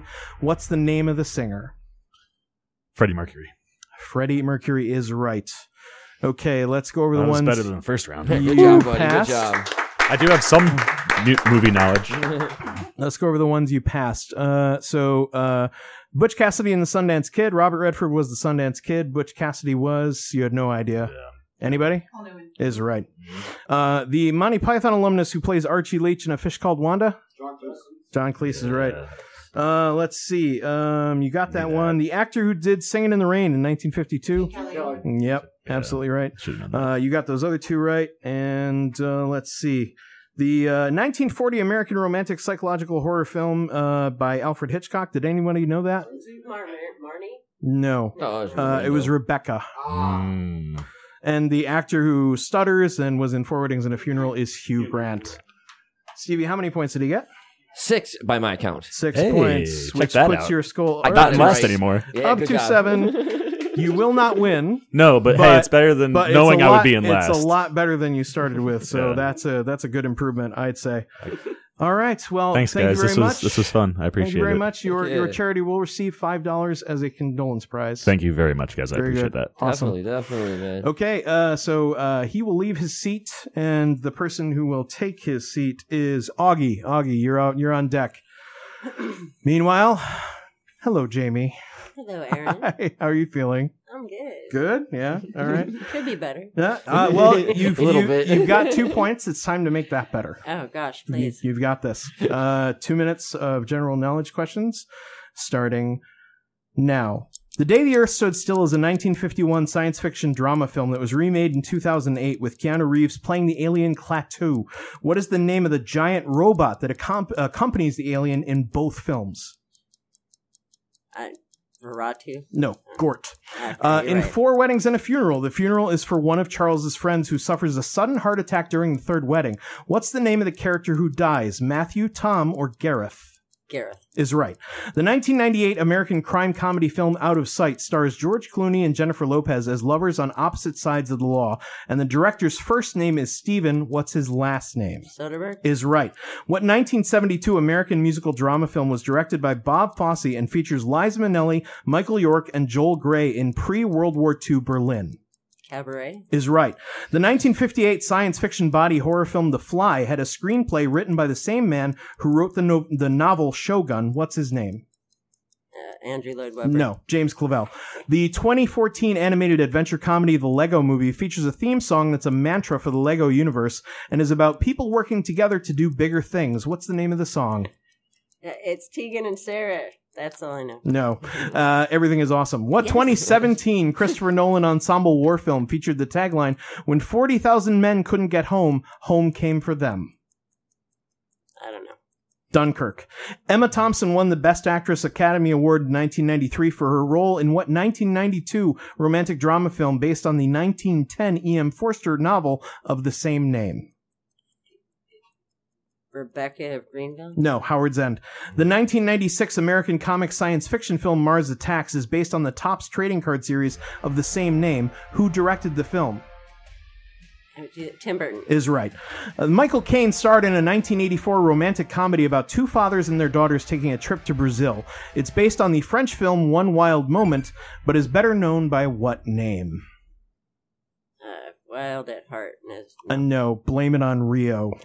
Ah. Uh, you didn't pass any. You took a guess on all of them, so there's none to go back over. Steve, how did you do? You got four correct. Good job, Jamie. That was awesome, Cat. I, I try to guess just in case. Right? Yeah. Uh, yeah, you I did mean, good. You you, did you nailed a bunch of those guesses. You did better So, than I yeah. ever would. You you seriously did way better than me on those Well, ones. thank you very much for having me. Thank Uh, you. absolutely. Your charity will receive a $5 donation in your name. Thank you very much. You're welcome. All right. Cat ears will take off, and Logo Mike, you will take her place to be on deck while we turn to Augie. Oh no. Oh, Augie. Sup, buddy? Oh, you, no. you have three points. The leader has nine. You need six to at least catch up. I Oh, got yeah. faith in you. I got Uh-huh. faith in you. You can do this. You can do this. So how much did I get last time? One. Yeah. Okay. I just gotta get two. Yeah, you just Gotta get, get two. one more and Yeah. you'll be good, Okay. man. You got this. All right. I got faith in you. he doesn't know what he's doing. He's high. All right. Well, let's I'm see how so high fucked. he is. Um, let's see if he can get a score high. Uh, so Yes. you've got Come you've got two minutes. You best Uh, represent or you're out. Stevie, uh, keep the music keep the music a little higher. Um, Edit your own videos. Your time starts now. Indiana Jones spends the first two movies going by his nickname, but in 1989's Indiana Jones and the Last Crusade, it's revealed by his father that Indiana's real first name is what? Pass. And Michael Keaton starred in a 2014 black comedy drama film about a faded Hollywood star trying to mount a Broadway show. The film is called The Unexpected Virtue of Ignorance, but by what name is it better known? Never heard of it. Pass. In 2012 science fiction action thriller Looper, what actor had to be fitted with lip and nose prosthetics and have his ear pulled his ears pulled back to portray a younger version of Bruce Willis? What? What? No. Pass. Uh, what 2001 American action comedy film stars Ben Stiller and Will Ferrell and revolves around a fashion model being brainwashed into killing the Prime Minister of Malaysia? Zoolander is Yeah. right. Which of the following actors does not appear in the 1961 epic adventure war film The Guns of Navarone? Gregory Peck, David Niven, or Cary Grant? Uh, Peck. No, Grant. The 2012 Best Picture Oscar went to a 2011 French comedy drama film, which was about the relationship between a young actress and an older silent film star, and the film is almost completely silent. What is the film's name? Pass. The 1980 psychological horror film The Shining was based on a novel of the same name and featured Jack Nicholson, who becomes the disturbed caretaker of what hotel? Oh my god. I, I can't remember it. Pass. The Naked Gun is a 1988 crime comedy film starring Leslie Nielsen as Los Angeles Police Squad Lieutenant Frank Drebin trying to prevent the assassination of what visiting royal figure? Uh, the Hamburglar. No, Queen of England. Quantum of Solace is a 2008 spy film, the 22nd in the James Bond series, and a direct sequel to Casino Royale, and the second Bond film to star what actor as James Bond? Pass. What 1937 American animated musical fantasy film took so long to make and cost so much money that Hollywood insiders started referring to the film as Disney's Folly? Disney's Folly. Yeah. Uh, pass. Snow White and the Seven Dwarves. Really? Let's go over the ones you passed. Uh, everybody in the room lost their minds when you did not say what Bond played Bond in the Quantum of Solace movie, which was. Yep. I don't watch 007. he got the number right. I'm happy. Uh, the the hotel in The Shining was Overlook. The Overlook. Yeah, Yeah. that's right. The Yeah, film, I should've the known that one. almost completely silent film that won the 2012 Best Picture Oscar. Did anybody know that one? The artist is right. Uh, and you got that one. You got Zoolander and the the the actor who played a younger version of Bruce Willis and had to get prosthetics fit is right. Um, The Unexpected Virtue of Ignorance, starring Michael Keaton, is known by what better name? Did anyone know? Birdman, is right. Oh, never would've gotten And that one. Indiana Jones's real first name, Henry. Henry. It is. How many did he get right? I think I got one. Damn it. Or he got one. I I, I counted one. Damn it.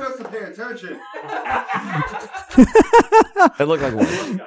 Augie, uh, yeah, I thought he got uh, Zoolander and. Uh, I heard Zoolander. That's it. Uh, I think that- I think that was it. Let me- Yeah, the, the Hamburglar was not correct, as far as I know. He didn't get anything else right. It was just Zoolander. Yeah. okay, well, you have four points. It's not enough. but Yay. Your charity will get a five dollar man. donation in your name.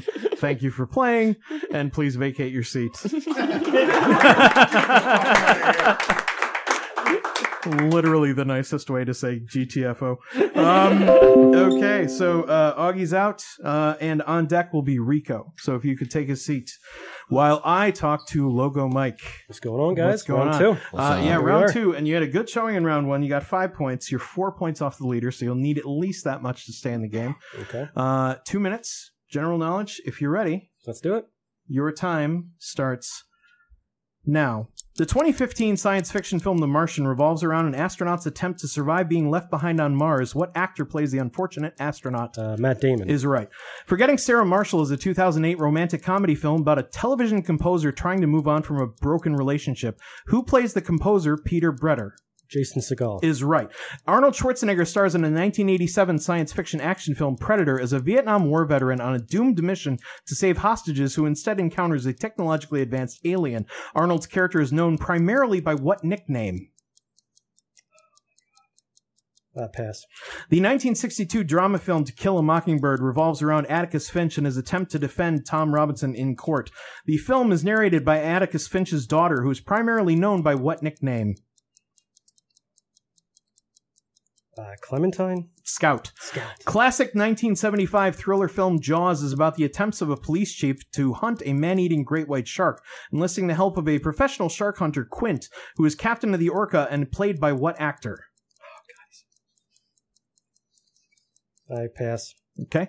Tim Burton's The Nightmare Before Christmas is a 1993 stop motion animated musical dark fantasy about Jack Skellington's obsession with celebrating Christmas. Who is the singing voice of Jack Skellington?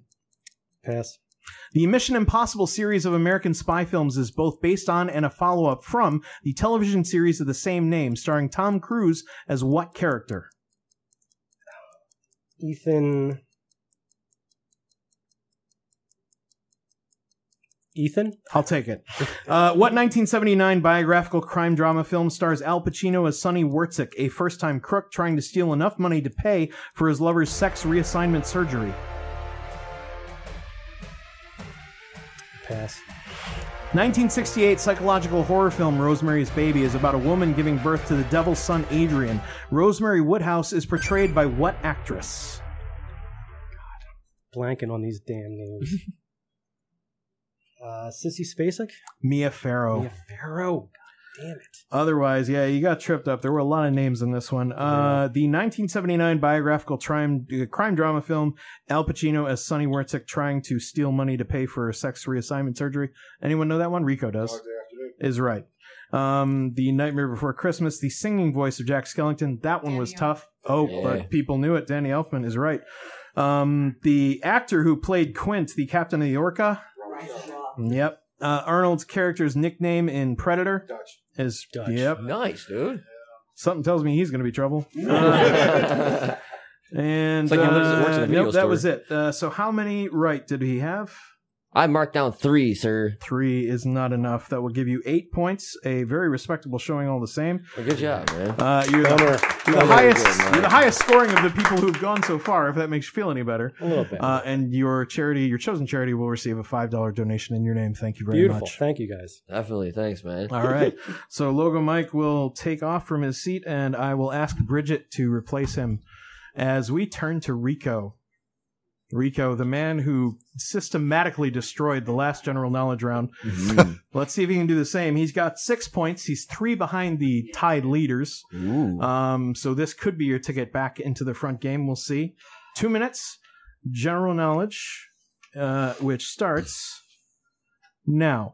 The 1995 animated comedy film Toy Story revolved around the adventures of two toys in particular: a, com- a cowboy named Woody, voiced by Tom Hanks, and a space ranger named Buzz Lightyear, who's voiced by what actor? Tim Allen. Is right. Guardians of the Galaxy is a 2014 superhero film that tells the story of Star Lord and his band of misfit criminals who get swept up in a plot to find and control the Power Stone. What monosyllabic character does Vin Diesel voice in the film? Groot. Is right. What 1980 biographical sports drama film revolves around the self-destructive and obsessive rage, sexual jealousy, and animalistic appetite of middleweight boxer Jake LaMotta? Raging Bull. Is right. 1984 comedy horror classic Gremlins features a cute and cuddly creature named Gizmo, a mogwai who was voiced by what comedian? Oh, fuck. Bobby's World. I, I pass. Okay.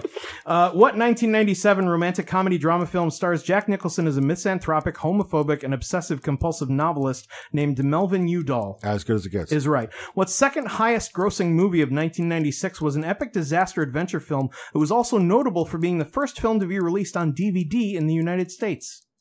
Perfect Storm. Twister. The 1976 film Taxi Driver follows Travis Bickle, a taxi driver and veteran, and his deteriorating mental state as he works nights in New York City. Who directed the film? Scorsese. Is right. Carrie is a 1976 supernatural horror film telling the story of Carrie White, a shy 16 year old who's mocked and bullied, leading to a prom no attendee will forget. What actress played Carrie? Sissy Spacek. is right. Two brothers have collaborated as screenwriters and or directors on almost a dozen films, including Kingpin, There's Something About Mary, Shallow Hal, and Dumb and Dumber 2. What's their shared family name? Farrelly. Is right. The Lord of the Rings trilogy tells the story of the Fellowship trying to destroy the One Ring. In order to do so, Frodo must carry the ring to a specific mountain in Mordor named what? Mount Doom. Is right. 1939 musical fantasy film The Wizard of Oz saw a young Dorothy and newfound friends adventure through the land of Oz. Searching for both the wizard and a way home, what actress played Dorothy in the film? Judy Garland. Is right. Tore it apart. I think you only passed once and missed one. Uh, the one you passed on was the voice of Mogwai. Who knew that one? Howie Mandel. Yeah. I, I was right as Bobby's World, but fuck. Yeah, you, you know it as soon as as soon as uh, you're no longer. I'm just saying on the under record, pressure. fuck you, now, Howie Mandel. Well, while he's busy fucking himself, uh, how many points did uh, did Rico get? Rico got nine, sir. Nine Hell yeah. points. Good job. Thank Very good job, Rico. pushing him into the lead at 15, but still catchable. We'll Mhm. see. All right. Well done. You may Very take off your sir. headset and vacate your seat, and Aaron will take your place. While that is happening, hello, Bridget. Hi. How are you? I'm fucked. This is not going to be good. I Yes, know you all the are. answers back there, but this is going to fuck me up. Well, hopefully you'll enjoy being fucked. Yeah. Um, shall we? I usually do. Yeah. Usually. All right, you have And I'll let you seven know if I points. don't. You have seven points. You're you're you're eight behind Rico, hmm which is catchable. Yeah, I know. But uh, I don't know. I'm not feeling good. All right. Well, uh, you've got two minutes, and your time starts now. The Birdcage is a 1996 comedy film about the openly gay parents, uh, parents of a young man meeting the ultra conservative parents of the young woman he wants to marry. Robin Williams plays Armand, who plays his life partner Albert. Nathan Lane. Is right. The 1992 action thriller Under Siege is about a group of mercenaries led by Tommy Lee Jones trying to take over the U.S. Navy ship uh, battleship Missouri. Steven Seagal plays the only man who can stop them. What job does he have on the ship? Cook is right. Citizen Kane is a 1941 drama film about the life and legacy of Charles Foster Kane, whose last word Rosebud, which sets off a search for the meaning of that word. But in the end of the movie, it's revealed that Rosebud referred to what object? Sleigh. Is right. John Krasinski directed his wife Emily Blunt in what nine, 2018 film about a family struggling struggling to survive and raise children in a post-apocalyptic world? Quiet Place. Is right. Jeff the Dude Lebowski is a slacker in Los Angeles who's attacked as a result of mistaken identity, setting off a chain of bizarre events. The dude likes to spend his time playing what sport with his friends Walter and Donnie? Bowling. Is right. What 2015 epic revisionist Western film revolves around Leonardo DiCaprio's character Hugh Glass struggling to survive following an unfortunate encounter with a bear? the Bear. No, Django Unchained. No, The Revenant. Oh, fuck What 1993 British American drama film was nominated for eight Academy Awards and stars Anthony Hopkins as the contemplative, contemplative and repressed Butler Stevens? Uh, Remains of the Day. Is right. What 1979 science fiction horror film was selected for preservation by the Library of Congress in 2002 and is the origin of the popular tagline "In space, no one can hear you scream."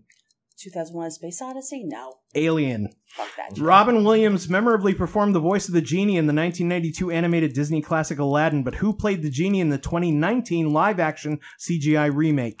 Will Smith. Is right. From 2005's Batman Begins sprang the Dark Knight trilogy, a trio of Batman movies helmed by Chris- Christopher Nolan and starring Christian Bale as Batman, Batman, and what veteran actor as his faithful butler? Michael Caine. Is right. The 1972, I've started, so I'll finish. The 1972 classic crime film The Godfather was directed by Francis Ford Coppola and stars Marlon Brando as Don Vito Corleone. Spoiler alert, how does Don Vito die in the film? Heart attack in the Is Orange Forest. right. Absolutely right. Uh, you killed it. I think You didn't pass on any of them. You just got the one, the Revenant wrong. Everything else was absolutely correct. How many points did she get? Bridget got nine as well. Nine Thank you. points. Very nice. Which- very, very nice. I am sorry to say, Rico, that takes you out of contention. you cannot. Rico. win. Fuck you guys. Your charity will receive a five dollar donation uh, in your name. And Bridget, welcome to first place. Thank you very much. Wow, uh, that was That a, was- that was impressive. That was a showing. That was crazy. That I was, was a like, showing. thought So while just- Bridget has left her seat, I'll ask ZZ Todd to take her place. I'm gonna have a smoke. Sorry, Rico. Ah. You're right. he did a great job, but not good enough. Aaron, hi, how are you? I'm good. I'm ready to slide into mediocrity. All right. Well, I mean, I mean, you you you got a wall to climb. You need nine to tie Bridget's efforts, but I think you can do it. You got two minutes.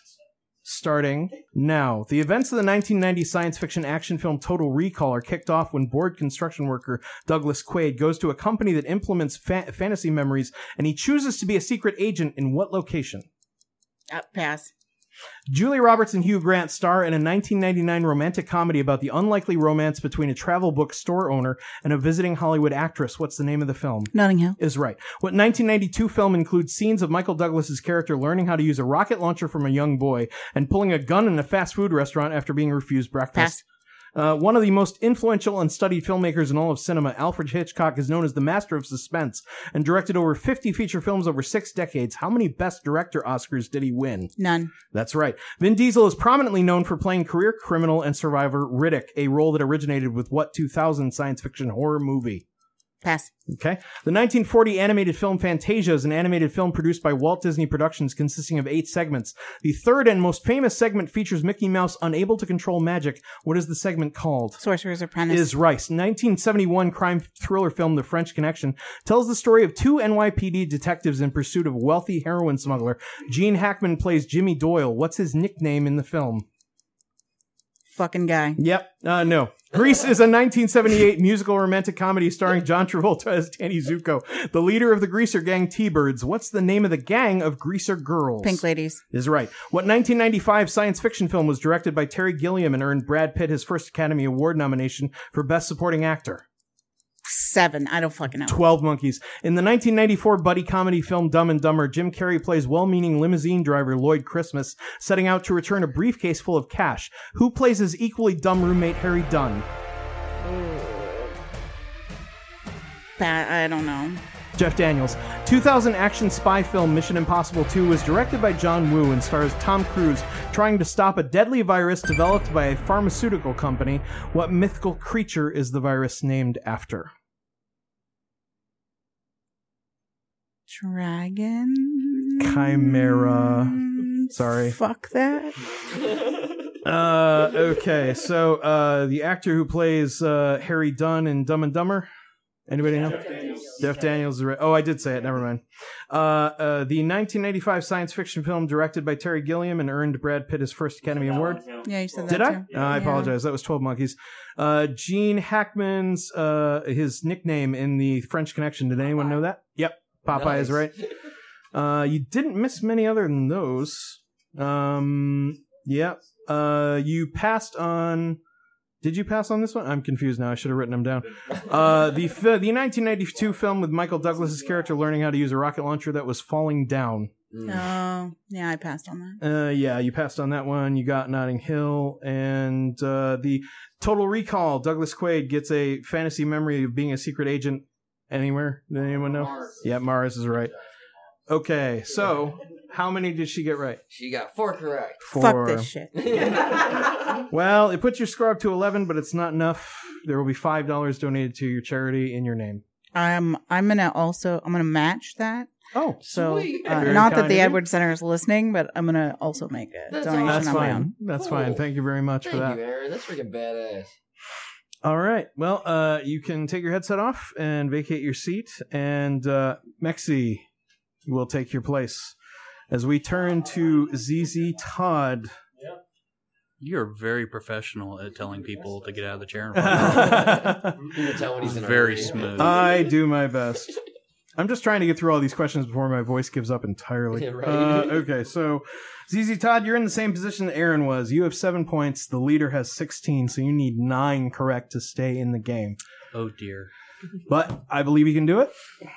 Two minutes on the clock, and your time starts now. Spotlight is a 2015 biographical drama film about a team of newspaper journalists investigating child sex abuse by numerous Catholic priests in the Boston area. What's the name of the newspaper they work for? Mm, Globe. Is right. The 2009 superhero film Watchmen is a dark and dystopian deconstruction of the superhero genre set in an alternate history 1985. One of the most memorable characters is naked for most of the film and bright blue. What's his superhero name? Uh, Doctor Manhattan. is right. The Big Lebowski features a character known only as the Stranger. The dude meets him having a sarsaparilla at the bar in the bowling alley, and he delivers the movie's epilogue. What actor plays the Stranger?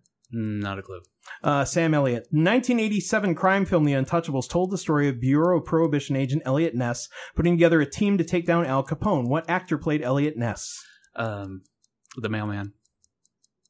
Kevin Costner. The 1974 epic crime film The Godfather Part 2 is simultaneously a sequel and a prequel, telling the story of the rise of Vito Corleone and the fall of Michael Corleone. What actor plays the young adult Vito Corleone? I like spaghetti. Robert De Niro. H.G. Wells' The War of the Worlds was adapted into a film in 1953 featuring a technologically superior alien force and humanity's desperate struggle to survive. In this version, what planet do the aliens come from? Uranus. Mars. Sleepless in Seattle is a 1993 romantic comedy starring Tom Hanks as a grieving widower single father whose call into a radio show ultimately leads to him meeting newspaper reporter Annie. What actress plays Annie? Meg Ryan. Is right. The 2010 action thriller Salt stars Angelina Jolie as Evelyn Salt, a CIA operative who's revealed early on to be a sleeper agent programmed to assassinate the leader of what country at the funeral of the American vice president? Um, Uruguay. Russia. 1964 musical comedy My Fair Lady is about the attempt of an arrogant phonetics professor to teach a cockney flower seller how to speak proper English and make her presentable in high society. What actor played the professor Henry Higgins? Oh God, I have no idea. Rex Harrison. That is time. Um, I don't think you passed on any of them. You gave wrong answers instead, for the most part. No, Uh, no more fun that uh, way. well, the, you did pass on the stranger uh, in the Big Lebowski. Did anybody know who played him? You said it. Oh, did I? Yeah. I didn't remember saying it. It was Sam Elliott. In case I didn't. Um, yeah, that's. Uh, I think that's it. You you either got the rest right or just got it wrong, and I gave the answer then. Uh, how many points did he get, Stevie? He got three. Three is Thank you not for enough. having me. Three you puts you up to much. ten points, and we will make a five dollar donation to your charity in your name. Thank you so much for playing. Thank you so much for having me. Absolutely. All right, one one final competitor to go. CJ, will you take the on deck seat, please? Okay. You two put forth the best score in the opening round, nine correct each. Uh, the current leader has 16, so you each need seven. We're going to start with Mexi because uh, we, we started that way. Mexi Yep. went first, then CJ second, so we kept it the same. Uh, Mexi, you ready? Yeah, sure. I just real quick just want to say, you know, sitting in the audience, you know, sometimes you think, "Oh, I know that answer." So I have known none of the answers like so far for any of this stuff. Oh. I'm sitting back there like I don't know that one. So we'll see. All right. I genuinely hope it goes a little bit better for you than that. I don't know. Uh, you need seven to tie, uh, eight to lead. You've got two minutes starting now. What 1993 fantasy comedy film stars Bill Murray and Andie MacDowell and takes place on February 2nd over and over again? Groundhog Day. Is right. 1986 action drama film Top Gun stars Tom Cruise as Lieutenant Pete Mitchell, who's romantically interested in Kelly McGillis' character Charlie Blackwood. What song does Maverick sing to Charlie in the film? Never watched it. Pass. Nope. Uh, the Imitation Game is a 2014 historical drama about the brilliant cryptanalyst Alan Turing trying to break the German Enigma codes during World War II. What actor plays Alan Turing in the film? Pass. What 1922 silent German expressionist horror film stars Max Schreck as Count Orlok and is considered an unauthorized and unofficial adaptation of Bram Stoker's Dracula? Pass. 2007 romantic comedy film Knocked Up features Seth Rogen as slacker Ben Stone, who has a one night stand with reporter Allison Scott, resulting in an unintended pregnancy. What actress plays Allison Scott? Pass. What 2015 revisionist Western thriller film was the first Western movie in 34 years to have a score by legendary composer Ennio Morricone? Pass. Across the Universe is a 2007 jukebox musical romantic drama film directed by Julie Taymor. It incorporates 34 song compositions originally me- written by members of what band? No idea. Pass. Bernard Herrmann was an American composer and conductor best known for his work in films and is primarily known for his collaborations with what director of films such as North by Northwest and The Man Who Knew Too Much? Pass. DuckTales the movie from 1990 features a globe-trotting adventure as Scrooge McDuck and Huey, Dewey, and Louie try to find and keep a magic lamp. What relation are Huey, Dewey, and Louie to Scrooge? Nephews. Grand nephews. What 1995 space docudrama film directed by Ron Howard gave us the famous line, Houston, we have a problem? Apollo 13. Is right. What 2006 drama film features Julie Christie playing a Canadian woman struggling to deal with both her husband's past indiscretions and her own fight with Alzheimer's disease? Oh, uh, The Notebook. No, uh, away from her. The 1985 Australian, I've started so I'll finish. The 1985 Australian post apocalyptic action film Mad Max Beyond Thunderdome features a memorable turn by what singer as the ruthless ruler of Bartertown, Aunty Entity? Never seen it. Ah, Tina Turner. No. Yes. I thought for sure if it was a music question, you'd get it. No, Um, I, I had to get the Houston one. Yeah. I, I would have been, but uh, no- like ninety percent of You those questions, it. those movies, Um, never seen any. Let's go over the Thank you. rest. Uh, Bernard Herrmann primarily collaborated with what director from North by Northwest? Did anybody know? Hitchcock, is right. Um, Across the Universe features 34 songs written by the Beatles is right. Um, the 2015 Western thriller to have a score by Ennio Morricone. Did anybody know that? The Hateful Eight. Oh yeah. The first movie in 34 years. Um, and Allison Scott in Knocked Up was played by Katherine Heigl, is right. Um, uh, yeah, the Top Gun song. Did anyone know that? Never seen. I've, I've right. never seen Top Gun. Believe it or not. Uh, and uh, the 1922 silent German expressionist film uh, that is an unofficial adaptation of Dracula. Did anybody know? Nosferatu is right. And what actor played Alan Turing in The Imitation Game? Is right. Yeah. How many did he get? Maxie got two. Two points is not enough. Puts him at 11. I've warned you guys. I mean, you absolutely killed your special subject. Yeah. you You destroyed it. So you should take some pride in that. In the Awesome. meanwhile, we will be making a $5 donation to Niagara Hospice in your name. yes, thank you guys for having me here. Appreciate it. Thank you. All right. This is it. This is it it. is it is CJ or it is Bridget. You have nine points, CJ. I want my mommy. You may need her. You need seven points to tie eight to win. Are you ready? As ready as I'm gonna be. All right. You're gonna love this first one. You've got two minutes, and your time starts now. Kevin Smith's 1994 black and white buddy comedy Clerks concerns Dante and Randall as they discuss pop culture and Dante's love life, while they fail to work their jobs at a video rental store and what convenience store? Quick stop. Is right. The 2009 mystery thriller Angels and Demons stars Tom Hanks as symbologist Robert Langdon trying to stop an assassin from killing the candidates for the papacy. Who directed the film?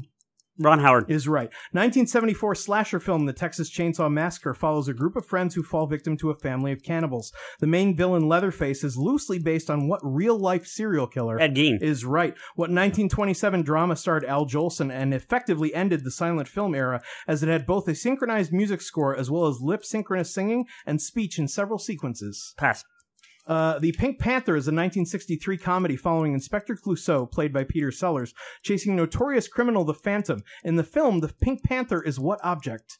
It's a diamond. It is right. Uh, 1971 neo noir action thriller film Dirty Harry stars Clint Eastwood as a rough and tumble cop chasing a psychopathic sniper called Scorpio. What is Dirty, Dirty Harry's last name?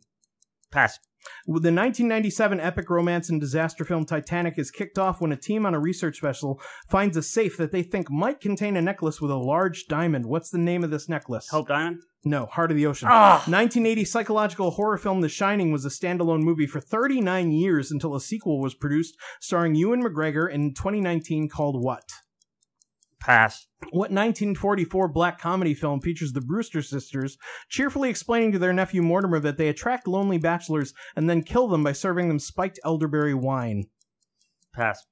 2002 pseudo biographical crime film Catch Me If You Can features Leonardo DiCaprio as Frank Abagnale, a con artist trying to stay one step ahead of FBI agent Carl Hanratty, who is played by what actor? Tom Hanks. Is right. Girl Interrupted is a 1999 psychological drama film revolving around Susanna and Lisa, two patients in a psychiatric hospital. What actress plays Valerie Owens, the head nurse? Oh, fuck you. Um, I'm sorry, that is incorrect. Angelina Jolie. No, uh, Whoopi Goldberg. Damn it. Was the correct answer. I knew the Um, two the two main actors. If you'd asked me that, fuck. Yeah. Uh, the sequel to The Shining. Did anyone know that? Doctor Sleep is right.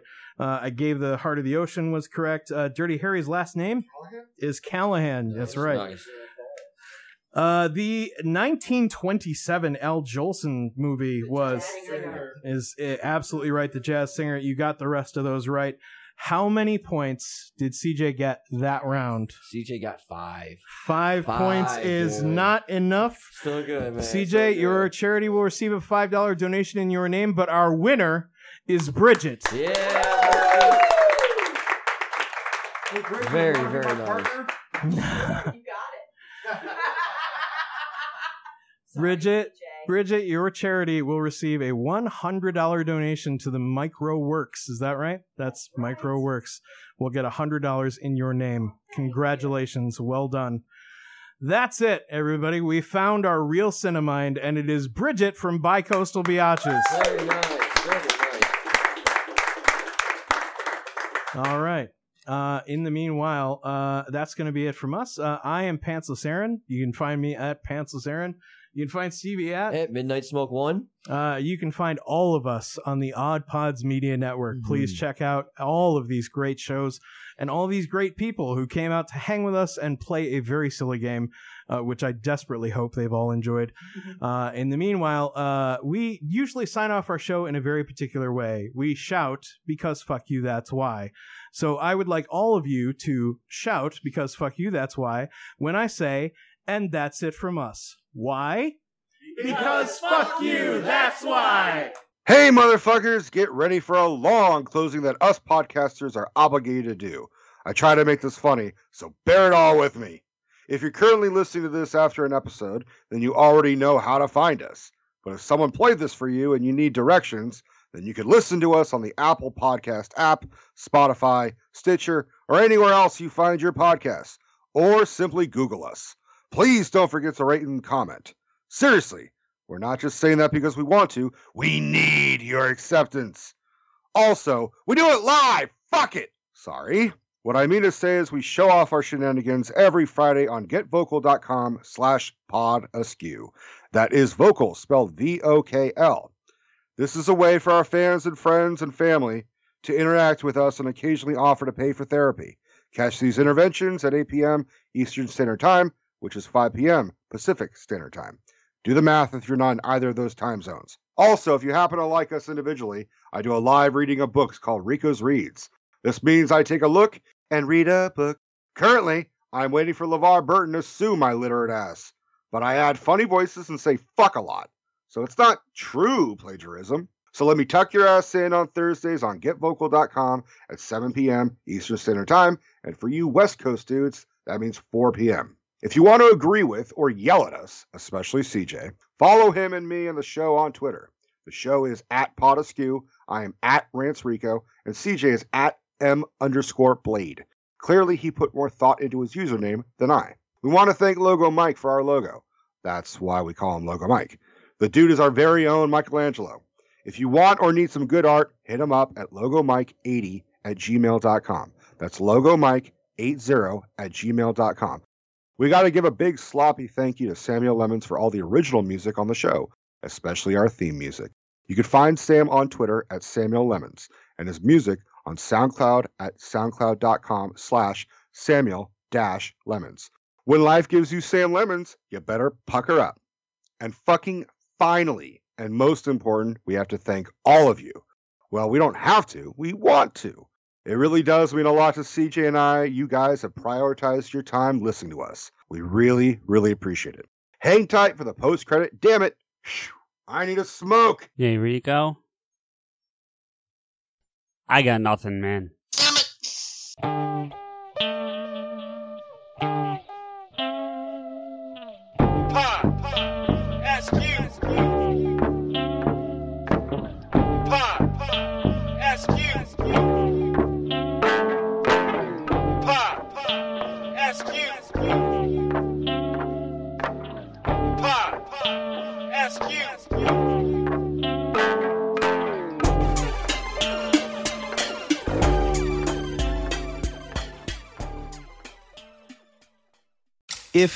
People made dog food, it wouldn't be sold in a 50 pound bag in the hardware aisle by the shoe polish. It would actually be food. It would be made with real, fresh meat and veggies gently cooked to preserve their nutritional value. You know, like food. The Farmer's Dog was created by dog people who cook and deliver fresh, healthy food. Try the Farmer's Dog and get fresh, pre portioned meals tailored to your dog's needs. Tell us about your dog, build your plan, and get 50% off at thefarmersdog.com slash listen. That's thefarmersdog.com slash listen.